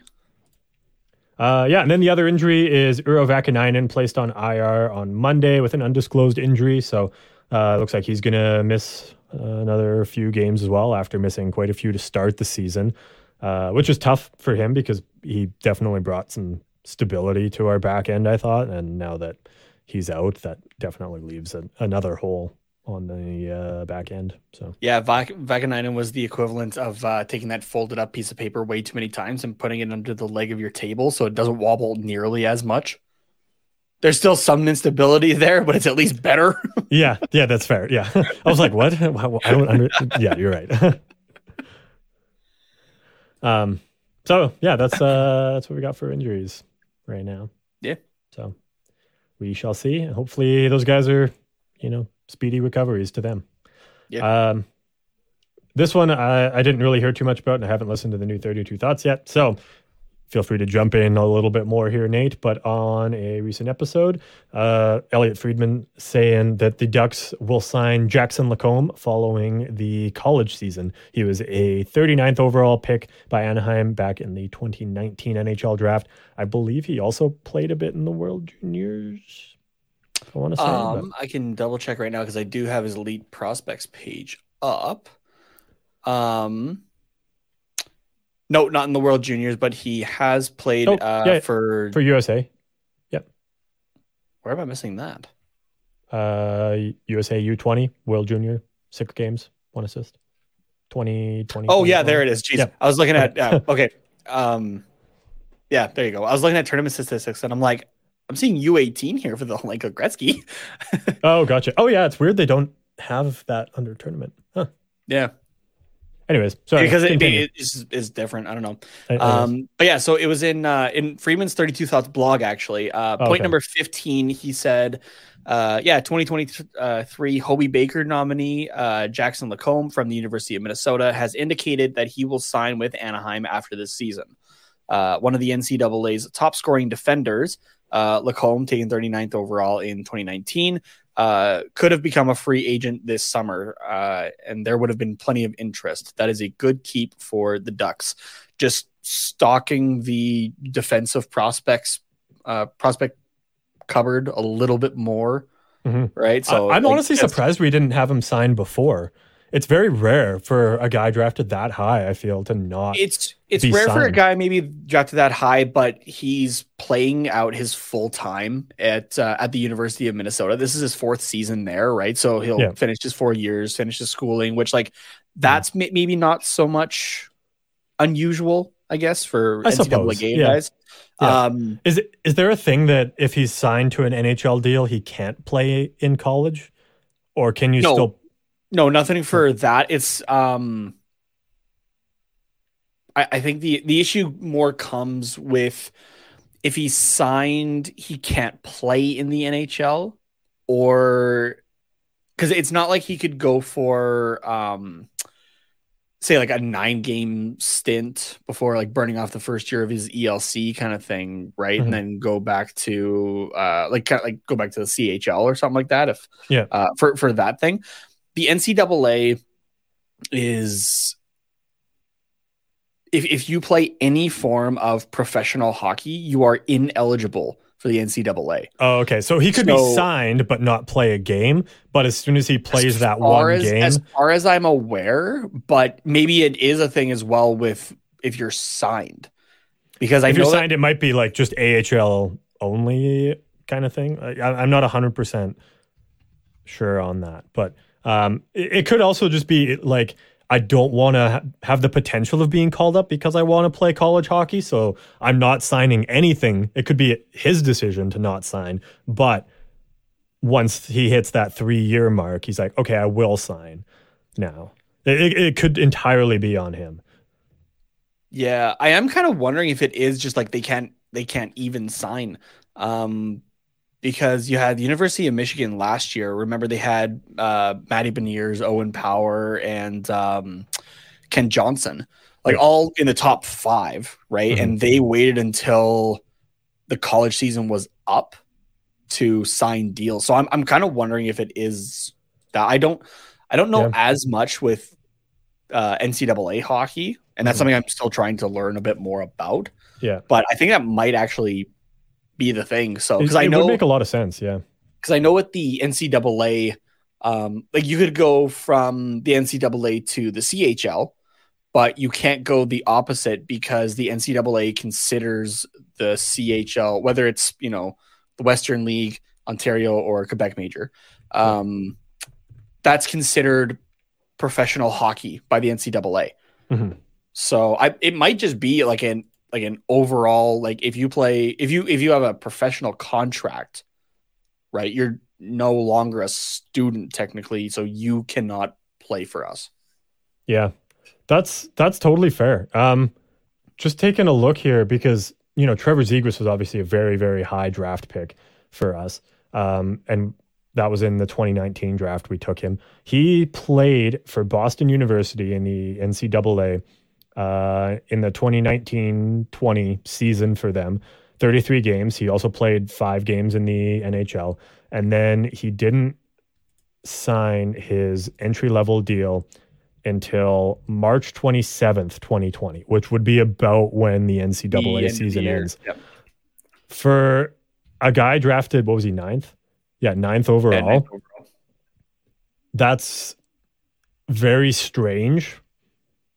So it, it leads me to believe that th- once you're signed, you can't play in the NCAA. So Yeah, I, that's kind of what I'm being led to believe right now. And- I'll I'll have to double the- check with somebody on that, but yeah, and the fact that then immediately when the season was done, he was like, "I'm signing, let's go." But yeah, exactly. play. Same, yeah, same So- with Powers, Beniers, those guys Yeah. from last year, right? Mhm. So Yeah, for sure. I Um, think I think that's got to be the case. So, yeah. Um, but anyways, very exciting that we'll have Jackson Lacombe uh, potentially as an option for the Gulls or the Ducks in the next year or two. Well, for sure, the, for sure next year because he can't play NCAA, but it's Yeah. uh, he'll he'll play somewhere in our organization. But um, yeah, I think uh, I think he'll be a, a good complementary player for the Ducks for a a few years at least. So. Yeah, exactly. And like I said, just kind of stocking up those defensive uh, cupboards there. Uh, yeah, that'll be Lacombe, uh, Zellweger, Mintyukov, Dry. Uh, I was about to say Drysdale, Drysdale. Drysdale. Um, that's a solid top four in the future right there. Love it. Love it. Yeah. So, yep, absolutely. Uh, yeah, let's move on to the AHL All Star Weekend. Obviously, on Sunday we talked about the uh, NHL All Star Weekend, but the AHL All Star Weekend wrapped up. Um, I think that that one ran Saturday and Sun- or no Sunday Monday. I think. Yeah, Sunday Monday. Sunday Monday. Yeah. Um, yeah. So uh, San Diego's Lukas Dost, uh, Dostal was uh, representing uh, the San Diego Gulls and uh, split AHL uh, All Star MVP honors with uh, fellow Pacific Division goaltender uh, Calgary Wranglers Dustin Wolf. Um, Nice. where the tandem stopped 42 of 49 shots in the 3v3 uh, tournament on Monday night. Mhm. Um, uh, Dostal also picked up two assists, which I think ties the record for assists by a goaltender in the AHL All Star game for as long as it's been. Mhm. Um, but uh, yeah, so I it, it, it looks long on the outline for you, Carter, but it's more just giving some explanation because I Oh, did yeah, want to sure. make it kind of a talking point as well, just because it's it's been the conversation over this last week of you know we saw the skills competition and the game in Florida, and it's been a lot of maybe even a little bit more of the complaints of what has been over the last few years, right? Mhm. Yeah. Just it feels kind of slow. It's not as exciting anymore. Whether you're in the building or watching on TV, right? Like you said, you're kind of like you're, throw, you're throwing on the skills in the background almost. Yeah. And um, I wanted to talk about this a little bit more because there were some comments uh, comparing the AHL All Star uh, weekend, which was considered by fans and the AHL themselves uh, to be a suc absolute success. Mhm. Um, and fans, especially, just really enjoyed it. And I was seeing a lot of, you know, like this is even better than the NHL one. And Mhm. um, a, uh, a a friend of mine as well, Mike Gould, was there um, in Laval as well for the All Star weekend covering it, and he was posting lots about it. And from what I was able to gather, as well as watching the the highlights there on the AHL uh, YouTube channel for the skills competition, at least, yeah, it's better. It's better by miles. Mhm. Um, yeah. So a couple comments here coming from uh, uh, the Laval Rockets uh, forward uh, Anthony Richard. Um, uh, in a uh, sorry, in, in, in an article here from uh, Herb uh, Zurkowsky from the Montreal Gazette, um, he said we keep it simple and gave it a great effort. And usually, when you combine the two, uh, it, it gives a good show. Uh, if you're trying to do too much, it's a bit boring. Look at the NFL; they're not doing a real game anymore. What's the point of going to see guys uh, if they don't put the like put on the helmets or pads? Yeah. Um, we have uh, we have less budget than the NHL, but I'd say we did a better job overall of showing our skill while keeping it simple for the fans. The NHL has to take note of what we did this weekend. It was a great show. It's all young guys who want to show their skill. Uh, you don't want to be the guy who's not trying hard. The game was on TV. Everyone wants to leave a good impression. You want to be the guy that shows his skills on a weekend like that. You know, I was just going to kind of say, like, just thinking about it when you were like, yeah, the reception was like miles better. Um, I didn't see anything from the AHL one, so I can't compare personally, but um, it, it does just sort of make sense. Like, it, it, it seems like the NHL is trying too hard to make it the most exciting thing that you could possibly watch on your Friday or Saturday afternoon or evening. It and, And I think a lot of it is like because of their budget. They're like, oh, we just got like, you know, millions, thousands, millions of dollars to throw at this event to try to make it exciting. What can we come up with? What can we tell everybody that this is what they want to see? Whereas the AHL and, and some of the individual team skills competitions just have a much lower budget. So it's like, okay, well, we can do fastest skater. That's that's literally free. All we have to do is, you know, set up the nets and make players skate around them in a lap. I mean, it's not Yeah. free. You have to like get, you know, timers, radar guns. Like it's it, it's pretty budget. The the accuracy shooting, again, you, you just got to get some styrofoam targets and put them up in the net. Like it's pretty basic. Um, and just to compare that to the NHL, they went. That was one of the most exciting events this year. Was the accuracy shooting for them because they Yeah. just did styrofoam targets and they were like, shoot the puck. Just shoot the puck at these targets. It became lame when they had the digital screen that didn't even fucking work. and it yeah, was just like- exactly. instead and then of they tried a different target, version, like and another version, Yeah. and another version. Like I think they, I'm pretty sure they tried three different versions they of did. it before they were Yeah. just like, okay, yeah, fine, we'll go back to the styrofoam pucks, like Yeah. the styrofoam discs, and everyone's like, Yeah, exactly. fucking god. But like that's exciting because you're like, oh my god, the styrofoam thing exploded. Like they just rifled it through that. Yeah, I mean, exactly. Even just seeing like- styrofoam explode, like, like hockey fans are a simple people. it- yeah, we're we're Like, humans. big We're- hits, big yeah. goals, and shit popping off every now and then. Yeah, exactly. But like, we don't want to just see like a digital screen covered by a thick sheet of plastic, and instead of us you know, an exploding styrofoam target, we just hear donk, and then there's like a little light. Yeah, Like, or, that's- or that's not. not what Scream's or, talking- or there's no or- or just not, the thing doesn't yeah. register. Yeah, Yeah, exactly. So, but Um, like, so just taking those two as an example, like that's easy, and then just looking at the names. The name of this one event is pass and score. I would love to see people just pass and score. Like, Yeah, why do we have to I- make it complicated? Yeah. So I I do want to get to this one last comment, and then I'll. Yeah, I, I do want to Yeah. go into what the events were Yeah, sure. because I think a lot of them are enticing and do solve a lot of the NHL's problems. simple. Yeah. Um, so uh, AHL president Scott Howson uh, responded to comments about the AHL skills competition being more entertaining than the NHL's. He said, "Well, ours is a traditional skills event. I know the NHL is trying new things, and I applaud them for that. For that, uh, they tried a whole bunch of new things in Vegas last year. They tried some things in Florida." I don't know why they do that or whether it's player driven, league driven. I don't know. player driven. Uh, I can just tell you that our players are engaged and they got competitive last night. That is exactly what I was talking about on Sunday. Guys do not want to fucking be there, Mhm. right? And they aren't trying. Yeah. And, I- and I think the biggest case for it actually is the the winners of the fastest skater, which Mhm. is done the which was done the exact same way by the AHL as it is for the NHL. Um, the just to reiterate the the fastest time uh, this year um, for the NHL fastest skater uh, was Andrei Svechnikov of the Carolina Hurricanes at 13.699 seconds, Mhm. which is pretty damn fast. It's it's it's speedy for sure. Yeah. Um, and then you had this year uh, for the AHL, um, Ethan Frank of the Hershey Bears, uh, the affiliate of the Washington Capitals, um, setting an AHL record as well for this event 12.915 seconds. Yeah. Like That's, a it whole, just doesn't make that's, that's- sense. that's more than half a second. Yeah. That's insane.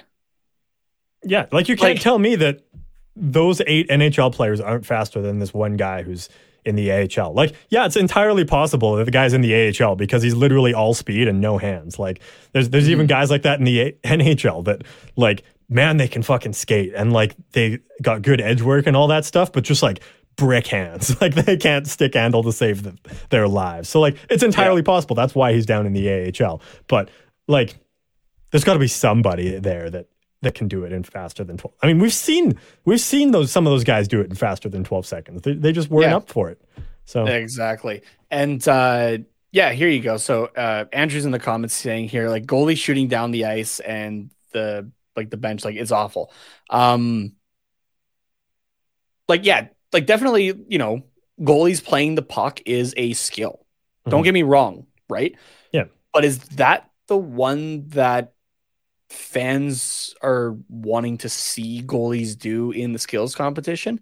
No, they're they're wanting I to want to see watch that in the them- game i want to see them score a saves. game yeah, exactly. Yeah. But they're but they're there to watch them make saves, yeah right? Like show off their that, that is the main job of a goaltender is to save shots. Mhm. Um, and the AHL uh, skills competition had two different variations on showcasing the goaltenders. So Mhm. I'm going to read through, and this is how it went in order as well. I, Okay. uh, I don't have the results for it except for Ethan Frank in particular for the fastest skater. Yeah. Um, so you have your, you know, same as the NHL, you have your accuracy shooting. However, the AHL does it the way that we were talking about, how it's just most hits on the fewest attempts. Yep. there So, you go perfect um, yeah, no, no time on it. And uh, hardest shot, same as the NHL. Uh, and the fastest skater, same as the NHL. Now, this is where you get some of the differences in here. Mhm. Um, the first one I thought automatically, I'm just like, yeah, this is way more entertaining. Mhm. Uh, is the puck control relay. So uh, players from opposing conferences, the opposing teams, uh, start behind the goal line Mhm. and straight line beeline to the opposite goal line, Mhm. pick up a puck, and then they have to make their way back uh, puck handling through an obstacle course. So it's just like working on their edges and like going around and like whatever set path that was there for them. Um, when you cross the line, the next player goes. Yeah. So, and I think they did like up to three guys, uh, kind of thing, and you know, whichever side wins, they get a point for the for the overall scoring.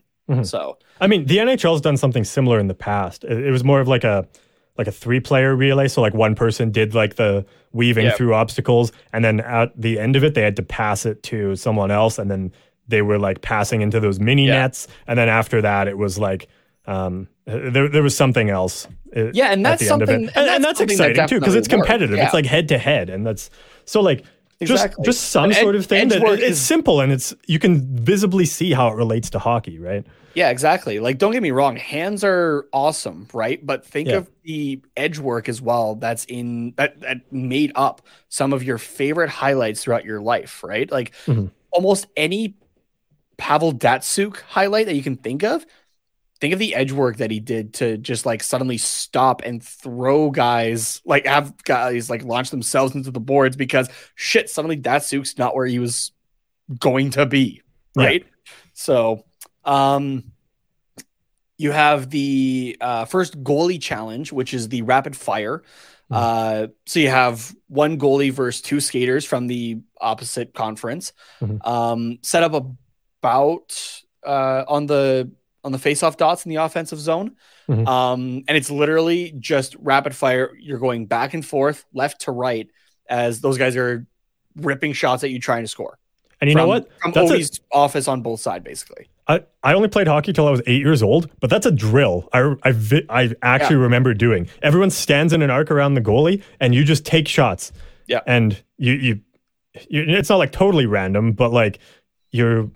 It's more the goalie's just like facing a shot, and then they're kind of picking the next guy, and like once they're staring at you, you're shooting the puck, or Yeah. the coach is like you, and they're like pointing from you know off to the side saying okay you're going next you're going next you're going next and the goalie doesn't know where like it's it's just a drill so like Yeah. it's simple, but it's exciting. Yeah, exactly. Um, yeah, then we had the hardest shot, again, same as the NHL, accuracy shooting, same as the NHL. Then you get to the pass and score, which is the next goaltender uh, challenge. Okay. So this is the NHL kind of tried to do it, I think, a bit with the uh, Tendy tandem thing. Yeah. Right. Where you had the chance of, oh, okay, one, two, or three players coming in on you. Mhm. This entire time was just a three on no challenge. Yeah. Same thing Nice. from Yeah. from the opposite team. So Lukas Dostal's facing whoever from the Eastern Conference, Mhm. and they're they're going loops and they're going three on O's trying to put it past you. Um, yeah, Exactly. and, and every Like, and every exciting. goal scored against counts as a point for that team. Or every goal scored, every goal scored, Every- scored for, counts. yeah. yeah. Yeah. yeah, um, that makes sense. Yeah. And Um, then uh, Sorry, just going back here. yeah. Andrew does have uh, something when we were talking about that that drill for the uh, rapid fire one. Uh, he says we do that too in Special Olympics floor hockey in Canada. So like it's yeah, it's just a thing, and it, it's probably a fun drill too. Like uh, again, I was eight, so I thought anything hockey related was fun. So, and so but Andrew, like, tell me wh- what you think of that. Like, if it's fun. it gets it gets tiring for goalies. I can tell you that because I do it still every Sunday. Um, yeah, but it shows off your skill. Yeah, exactly. Um, and then the last one was the breakaway relay, which is uh, just breakaway after breakaway. Just shootout essentially. Yeah. It's, it's a shootout. Guys are it, it's like some guys were you know trying some funky things. Other guys were just going in just trying to score. Just not saying that the guys that were trying things weren't trying to score, right? But like yeah, some were getting some were getting flashy with it. They were having some fun were with just it. yeah, some were just in the competitive zone of just I'm getting this puck into the net. Yeah. So and yeah, it was just one after the next kind of thing. Like once the once the shot's taken, the next guy's starting to come down. Mhm. So, um, yeah. So that was those were the uh, events for the skills competition for the AHL this year, which like that just that just sounds more enticing overall, right? Sounds good to me. Yeah. Like I said, like I watched the highlights and like that looked fun to watch, genuinely. So, um, and then you go into the All Star uh, tournament the next day, um, where the HL's done the three on three as well. I think it said since 2017. However, they do it a little bit differently, and I like this version of it. Okay. Um, so you have the four teams from you know each each division, right? Yeah. Uh, gets a team there. Um, teams play only a 10 minute three on three game against each other. Okay. And Do you play? Do you play each team, Yep, or is every it everyone plays everybody. round robin style? Okay. Yep, So, round robin so that's, style. That's thirty minutes right there. Yep, and uh, or oh no, I guess like once everybody plays everybody, it's it's six games. Oh, I guess. Yeah. Yeah. And yeah. I guess in total, each Yep. team plays thirty minutes. Yeah. So- And then they're uh, at the end of it, the top two teams in the standings uh, play each other in the final, which is if they cut it down even. It's a six minute three on three game. Yeah. So it's essentially, you know, a, a full game plus overtime is Yeah. essentially what they're giving. exactly. So so that Yeah. you can fit it into that TV frame. And, and Absolutely. you know what? And you that's can what make I it like too. Yeah, I, I like that too because then at least you get to see everybody for at least 30 minutes. Whereas here, Yep. you're only going to see two of the teams for 20 minutes. Yep, exactly. So, and guys aren't sitting around like Matthew Tkachuk talked about, right? Like, oh yeah, we went Mhm. out for warm ups just to sit in here for an hour, hour and a half kind of thing, right? Like, Yeah. you know that in 10, 15 minutes max, like you're going back out there kind of thing to, Yeah. to play your next game. So, Yeah, exactly. It, it's the equivalent of an intermission. I, well, I guess I, I imagine they would probably, well, maybe every two games they might have flooded the ice because you wouldn't have to do it after 10 and, and there would be a Yeah. lot of sitting and waiting around or, or maybe they just like did a scrape and just take some snow off. yeah, I'm not sure. I'd, I'd, know. I'd, I'd have to ask Mike about that actually. Well, Um, yeah, but, but, yeah, like, it, it definitely moves a lot sounds- faster. Yeah, so. all this just sounds more enticing to me. And Mhm. Um, I didn't realize that the All Star game actually, which is on me, uh, was available to us as well on TSN. Um, yeah, had I known that though, yeah, I would have been tuning in because that sounded Absolutely. awesome. absolutely. Yeah, So and like seeing like the the clips from Mike and whatever, like the the production value, like just like the production level, even like for people in the building, was awesome. Yeah. Like they got lights going off for different things, and like it was just it was good. Mhm. It was Yeah. it was fun to watch the clips that I did. Mhm. So yeah. Long story short, the NHL better be paying attention to what's going on down there because yeah. Um, seems, seems good. So even in that 32 uh, thoughts article from uh, Elliotte Friedman today, um, he does go quite a bit at the start about you know what the NHL can do to fix it. Oh, yeah. Um, oh, I'm sure. I can I can give you a couple things uh, just to not you know completely read off Friedman's entire article Yeah, kind of thing. But um, yeah, c- the couple ideas that uh, that he has here at least um, two hours for the skills maximum, and he does say like Mhm. one of the executives said it probably had to be like two and a half hours to account for commercial time. But yeah, two sure, hours, whatever. It's it's a That's game it. length. It's That's it. Yeah. Right. Like the three hours pl- like with commercials, like that, that, that was a lot. Mhm. Right. Like there, there's not the need for that. Um, and uh, he, he does have here, which we talked about as well, right? We said we missed the draft of it. Mhm. And he has here apparently a few players wondered about bringing back the draft. Uh, if, if on- enough players ask they'll do Yeah. it. I'm sure. Yeah. uh, uh, pff, c- come on. Remember, this is Gary Bettman in the NHL we're talking about here. No, you, no, have no. Connor, you have Connor McDavid wanting 10 minutes of overtime, uh, three on three, and getting rid of the shootout. And you have Sidney Crosby wanting the league to go back to 1v8, and Gary Bettman's going, oh, no, but there, there's a lot of things we would have to figure out. You figured out how to get it to this point. It's pretty No, no. easy to figure out No, how to but- fucking go backwards. No, but that's different because the the NHLPA has a lot of say in the All Star game. They can easily say we're not letting our players do the All Star game, or unless you make this change, this change, this change, and obviously there'll be some back and forth. But in terms They're, of contract- they're contractually obligated to participate unless there's a lockout, right? So yeah, exactly. But no, like come in a couple years. So Yeah, exactly. And then I'm sure the NHL All Star game will be a big part of that when that does come up because if enough players are like, this is like we don't give a shit about this, and we want to, um, and we want it to be this way. We want to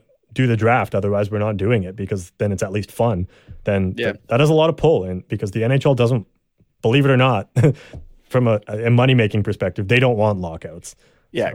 Like Kirill Kaprizov was like upset that he was at the All Star game rather than on a trip with 16 other Minnesota Wild players during the Yeah. break. Yeah, I would be. Like- fuck. the fuck? Like you have like you have to make it more enjoyable for the people who are actually doing it as well, right? Yeah. Or it's obviously going to reflect and fans are going to notice, right? Which Mhm.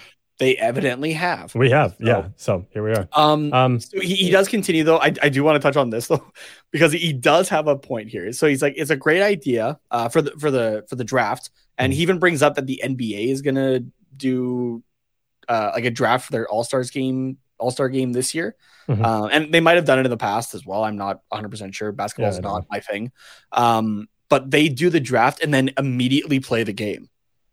Oh, Um, Friedman's cool. idea though is kind of do it like what it was of you know like have the draft be the start of All Star festivities, right? Yeah. So say you have it on the Friday, um, the the skills on the Saturday and the game on the Sunday or something like that.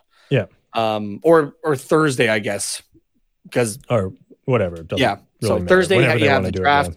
Friday you have the skills. Saturday you have the game. Um, but uh, yeah, so he, it's, he has here, as I understand it, this was eliminated for two reasons. First, the PA didn't like the embarrassment of somebody being picked last. And second, the NHL didn't like the fact that alcohol was consumed in 2016 because it took things too close to the line. Uh, he says here the second one is easy to resolve.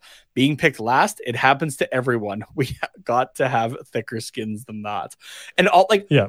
when it, when it comes to the last I- I think- picked, because what they did that for two years, I think the the draft, I think so. Yeah. and I, I- I remember exactly who was picked last for both those. It was Phil Kessel of the Toronto Maple Leafs at the time, Mhm.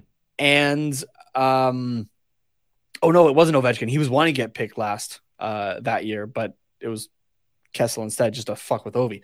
Um, but either way, like there's there's great stories out of that, and I, I don't think any. You know, um, who who was the other player picked last? Yeah. I, I think everybody just like, yeah, they just had fun with it. And they don't care. They're just, at that point, they were just happy to be going. You know, that that's changed now. But at that point, players were actually excited to go to those games. Um, so, yeah, I, I think it's a lot of, uh, yeah, I don't, I don't think they really care. Like they, they know who's the best. It like, Yeah, every NHL player could rank every other NHL player, I'm sure, and they would come up generally with the same order. Like everybody knows who's the best, who's better than other players. So like just look at the salaries. Yeah, it's not perfect, Yeah. but like, you know, if, if if you want fairness, everybody just gets paid a flat five million, six million dollars to play in the NHL. That's obviously not how it works. The better players get paid more, and the worst players get paid less, and nobody's bitching about that. So it just doesn't make sense. Yeah. Um, taking a look here. Okay, so Team Chara won the puck flip in 2012, uh, which was Alfredsson versus Chara, um, and selected first. So the last player selected by Team Alfredsson was um, uh, just you know a, a young uh, Logan Couture. Yeah, I don't think he was mad about being picked last. He was You know probably who just was- be happy to you- picked. Yeah, exactly. You know who was picked before him? Like the last pick by Team Chara, a guy that just hit a thousand games, and Jamie Benn. Yeah. yeah, so it's fine.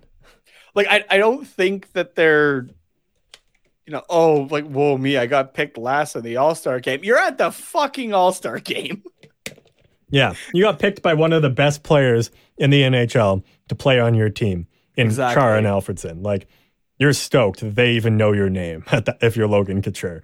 yeah exactly which yeah how how old would he have been at the time or like how many seasons was he even in at that point? Two, maybe three. You a look here um what did i say the 2012 2012, yeah. uh yeah so he was in uh the middle of his third season in the that was yeah the In 11 the 12 NHL. season. The 11 Yeah. 12 season was Couture's Yep. third. Yeah. So Where where he put up 65 points in 80 games. Yeah. There you go. So um I, Yeah, I don't think uh, he was too upset after the fact. The at the same time though, the the NHL, you know, not liking the fact that alcohol was being consumed or whatever. Okay, I, I do get that to a point. did they consume it at the draft? Oh yeah, like on TV they were they were drinking and stuff like that. Oh, that's fine. Just do So- like what they do oh, on other no. shows and just put it Oh, in like no, the, players the- are having a good time. fuck. Put it in a biosteel container. Uh, Who gives a shit? Right? Just like you can't Just tell like- me that. Like the bio the, the biosteel punch bowl. Yeah, exactly. Yeah. Put it in those green Gatorade bottles, like for all I care. Yeah. Like, no one's gonna know that. Like, who cares? Come on. Going back to having thicker skin, like, come. You know what? If the NHL does bring the draft back for the All Star game, I want to see because, and and you know what? Like, yes, we are we are sponsored by DraftKings, but I want to see after every round, so every two picks, I want to see NHL players putting in their bet for for DraftKings for BetMGM, whatever, Yeah. for who is going to get picked next. You know, I, I want them I to want to see that. Yeah. Honestly, I would. like over some guys, you know, enjoying a drink, hanging out with other fucking NHL All Stars. Yeah. God forbid they have a couple drinks and I- actually be entertaining, right? Yeah. I honestly wouldn't even be mad if they like if they picked teams, you know, frat boy beer pong style, where you know what? Everybody has their name on a beer can. You put your beer can on a dartboard, which is just an old piece of you know, lo- like plywood that someone had in their garage, and you're just throwing darts at it. Yep. And then that's who your team is. And then, you know, once your can gets hit, you have to go and shotgun a beer and then put the jersey on uh, that you just got dra- of the team you just got drafted to. Like, yeah, I- exactly. oh no, actually, let's, no, no, let's do that. That'd be awesome. because the NHL wants to have a secondary accuracy shooting competition, whether it's the blackjack game or hey, we're gonna shoot at surfboards and then go try to dunk somebody. Yeah. Um, have them shoot at have them shoot pucks to the cans. Whichever one you There hit, you that's the guy you're taking. Yeah, you, you start with Connor McDavid, Sidney Crosby, and Nathan MacKinnon in the middle, and then you branch out to the other guys, or you, or Yeah. you do those, and then like around the edge, you have like some of the worst guys in, in the league that are like not like worst, but like some of the lower tier all stars. So it's like, oh, do you want to go for McDavid in the middle? Lower tier, all star. Oh Yeah. no. yeah. Do you want to go to McDavid because if you shoot just a little bit to the left, you might end up with, I don't know. Leon Draisaitl. Well, sure. I wasn't going to go with the second best player in the league. I was going to go with like, I don't know. oh, so how? Oh, sorry, Nathan MacKinnon. Then No, no, no. I'm saying you have those guys in the middle, and then like around the outer edge, you have like. I'm, I'm trying to think of the guys that were there that like weren't as good. I mean, we, we already kind of shit on Troy Terry last hit episode. Erik Karlsson. So Erik Karlsson, yeah, John Klingberg, yeah. Maybe it's Connor McDavid, and then just below is John Klingberg. So if you're a little low, you end up with John Klingberg. there, well, I don't know. It, it, yeah. You, you oh can no, spice you it got up. you got Nick Suzuki. Yeah, oh no, sure. you got Clayton Keller. Yeah, and Jason Robertson. Like, it's the All Star game. Have Yeah. some, like the, the whole thing is Just- supposed to be fun for kids and sponsors, yeah, basically, right? But you can still tailor it to the general hockey fan between the ages of 18 and 50. Yeah. Right? Like, you, you can still make it enjoyable for them. Yeah. No, for sure. And, and it'll still be enjoyable for the sponsors and for the kids, right? Mhm. Yeah. So like Yeah. it's it's a it's a bad look for the NHL when it's like, oh yeah, here's this like the fun event of the year, like keyword on the fun part of it, right? Like it's not like, oh yeah, watching hockey's fun. It's like, yeah, like, we're gonna here to have some fun and showcase some stuff, right? And just have a Mhm. good time. And it looks barren in the arena, in the seats. Because everybody else is off at the at the rum bar instead. Yeah. Which it which actually is a thing that was That's- happening. Just the case. Yeah, That is the case. So Yeah. Yeah, here we go. These were the names I was looking for, like Larkin and Line. Yeah, Yeah, So oh, like still, no. still good Oh, players, no, but you they're not the like. captain of the Detroit Red Wings, Dylan Larkin, or yeah, or it- but like instead of Sidney Crosby, if you were going for Sidney Crosby and you got Yeah. Larkin, then it's, it's like I don't know. It, it would just be like fun that way. It, would- it would add some. It would add to the experience, I think. But yeah. yeah. Um. I guess we were talking about the AHL and then we weren't talking about the AHL, but now we are going to be was- talking was- about the AHL again. the so- AHL for the All Star game to relate back to the topic of the NHL All Star weekend Yeah. that we had just had. Yeah. Um, But now we're going to go to the AHL again, and we're going to talk about the San Diego Gulls and just how they were doing in their couple games before the uh, AHL All Star Weekend. Uh, both of them losses to the Coachella Valley Firebirds, two one and four nothing. So, you know what else is new? Oof. just oof. Yeah. Um, they uh, will be facing the Bakersfield Condors on the 11th of February, and that will be in Bakersfield, and then they will be at home to the Tucson Roadrunners on uh, the 14th. So if you're out there looking for a date idea for your Valentine, just take them to a San Diego Gulls game. there you go. Nate, can I take you to a Gulls game? Yeah, sure, but you're paying for like everything down there, everything to get down there too. Fair. But then, yes, I, I'm I'm sure our girlfriends would be very understanding, right? Oh yeah, there's no problem at all. I, yeah, I can't see that being any sort of issue. they they can take the reservation I have booked. It's all good. Yeah. Um, they uh, the Gulls are still sitting tenth in the Pacific Division, 12, 34 and 0 record. Uh, so yeah, and then uh, Nate, if you want to go through the top five players on the Ducks, not that that it's really changed, but you know their numbers have, just not their names. Yeah, so n- uh, uh, fifth spot there, you got Brayden Tracey with 20 points. Uh, number four is Michael Del Zotto with 25. Uh, 15 of those coming in his 18 games uh, with San Diego. You got our boy Bo Groulx with 29 points. Nikolas Brouillard with 30. And Rocco Grimaldi still leading the way with 42. Noise. Just that massive jump of 30 to 42 there. yeah, right. Love it. Love it. Almost a point per game pace. Yep. Almost. but not worthy of an NHL contract. Got to go for Jason Megna. Yeah. That's not supposed to be a slight on Megna, but it's like, come on. Yeah. We just switch those two guys, like Yeah. please. Oh, Uh, I and guess your goalies, goalies, uh, uh, Olle Eriksson Ek has played 13 games this season, has a 479 goals against average and an 851 save percentage. And then uh, you have AHL All Star Lukas Dostal. Having played 33 games, a 304 goals against, and a 910 save percentage. Noise. Again, on a team that is 12, 34, and oh. 0. Can you imagine having a 9-10 save percentage, but like not even close to I'm good, but the rest of my record? team sucks.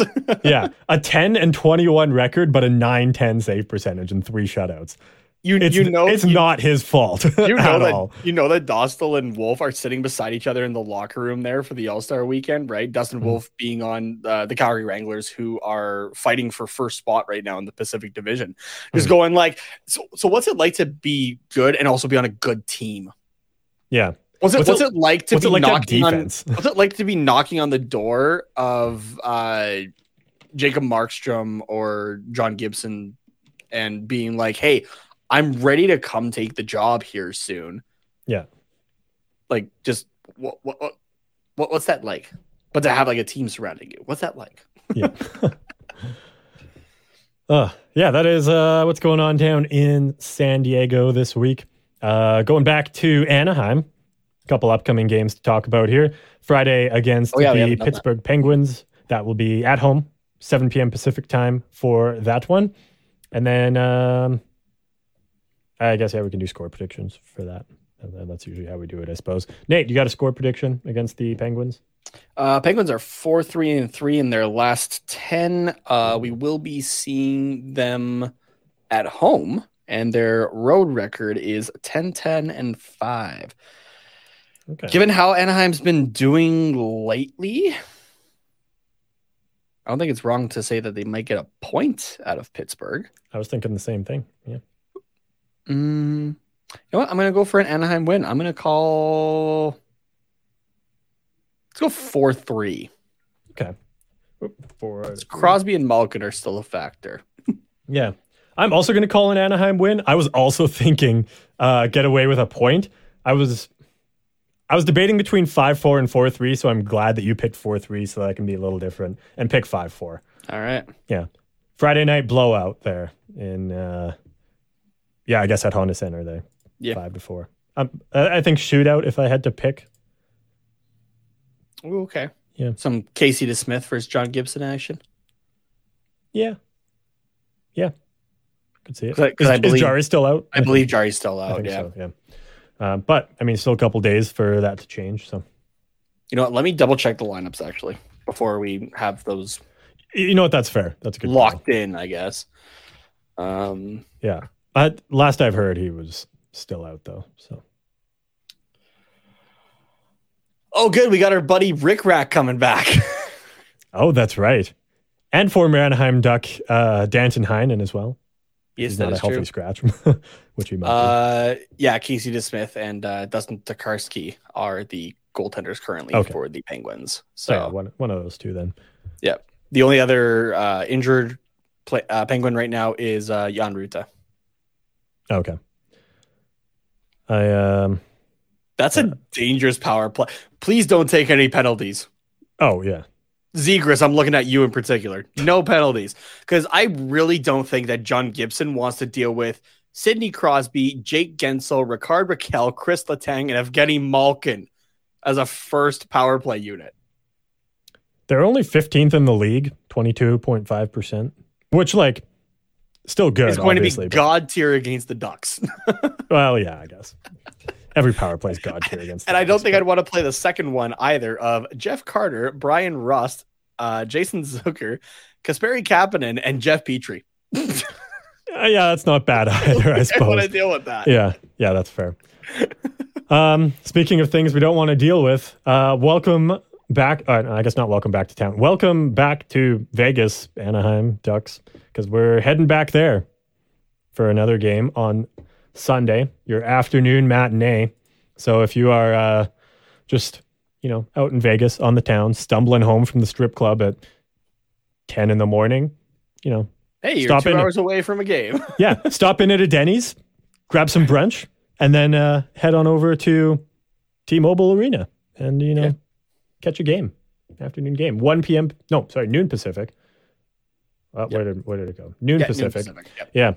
Yeah, um, and we have not been good against Vegas so far this year. Um, No, but it's okay because we've been doing better than Vegas in the last 10. Uh, Vegas 3, 5, and 2 in their last 10 Ooh. games. Still sitting first in the Pacific, but only by a point, and Seattle has two games on them. Yeah, no, uh, yeah, they're very close for sure. So, you, Yeah. you know, I, I take back what I said. Yes, we lost four nothing to them back in October, but then we beat them in a shootout three two, uh, December twenty eighth, which I forgot about.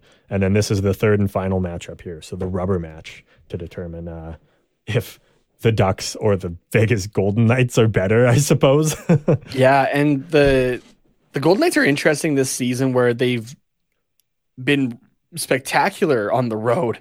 Um, but uh, the Vegas flu seems to be no more. They're 14, 13, and 0 at home. Interesting. But they're 16 5 and 4 on the road Wow.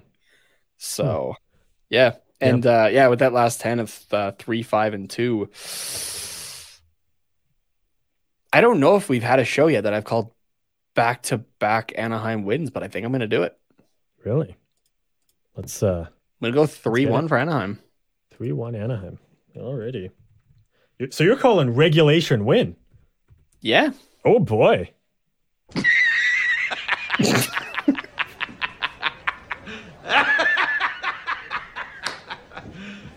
You serious? yep i'm serious Wow. i'm serious jj all right. All right. Um, as serious as you are about those pictures of spider-man I, uh, I, you know, because I would also feel weird about calling back to back Anaheim wins, and then we would also be predicting another three nothing, or sorry, another three game win streak, which would. it feels wrong to do, like seven game point streak, yeah and then but two three game winning streaks in seven games. Like, I guess it's not impossible, but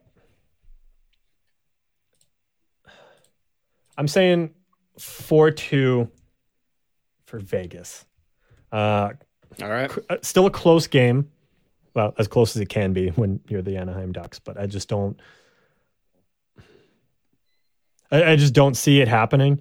Um, and then also, you, Oh, know, you know, me. Vegas is kind of beat up, but they're still a good team.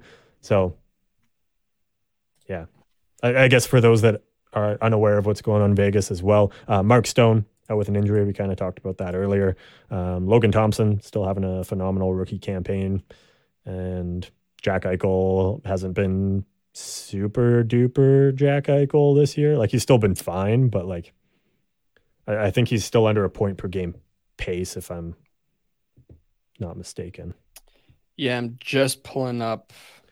Well, you do that. Andrew says five four in OT against Vegas Ooh, Um, all right.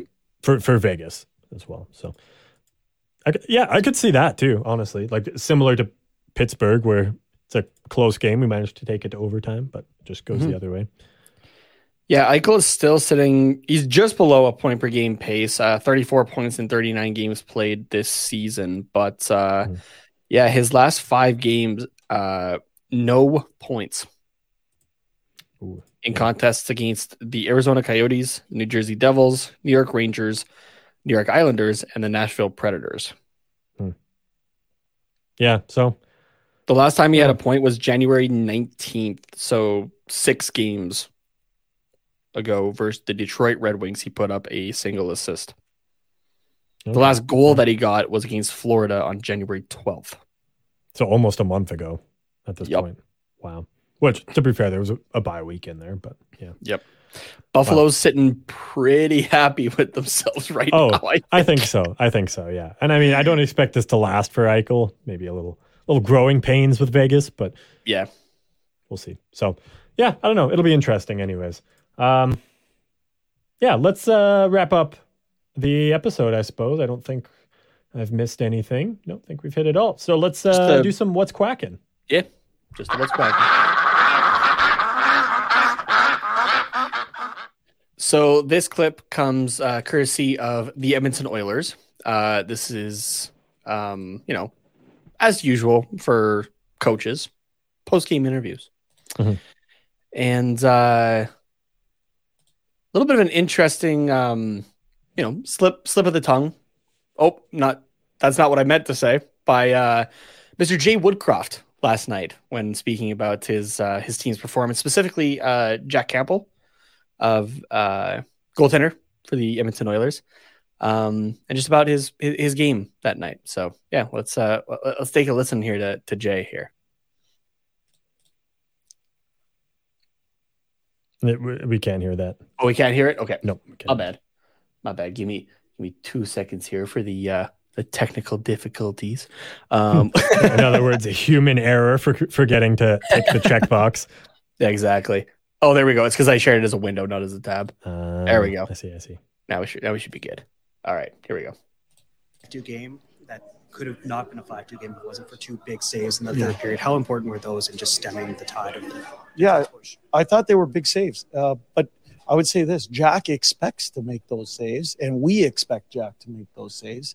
And, um, you know, I just think he's laying good, da- good games down on top of, He's he's laying what now, Jay? Good. What? He's he's laying what? and, um, you know, I just think he's laying good, da- good games down.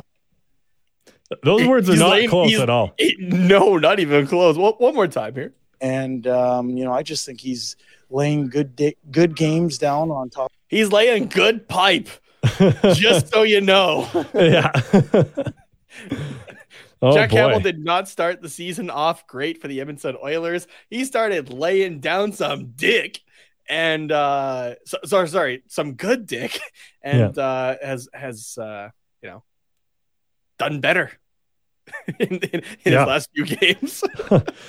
Yeah, you know, I know this is I know this is what's quacking, which is our Wednesday segment, but um, we're gonna we're gonna steal from the Sunday segment here. And you know, last night Jack Campbell just put up a big energy move. by just laying down some good dick. Yeah. Oh God. Oh, as long as he's not doing it with uh, the Trevor Zegras action figure sex doll. Um, Oh, and we've come full circle, everybody. There you well go. done. We we set the whole episode up just for that.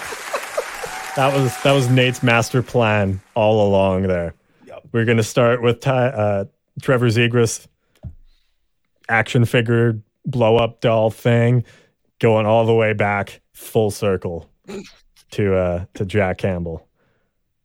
Oh yes, Oh, well done, well done. Thank you. All right. Thank you. Um, well, Nate, if uh, if if people want to, you know, let you know about other players around the NHL that that might be, you know, having some or lay, laying down some good uh, good games, where uh, where can they do that at? Uh, you can do that uh, on Twitter at Tate Namas, T A T E N H O M A S.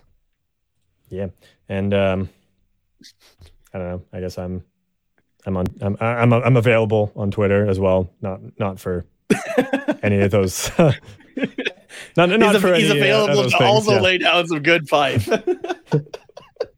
Yeah, that's what I was gonna kind of gonna say, but I was like, I I really shouldn't.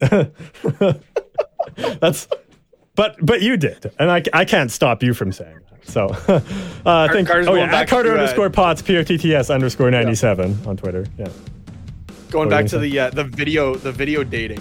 Got the cassettes. there you go. Yeah. All right. Have a good week and go Dex go.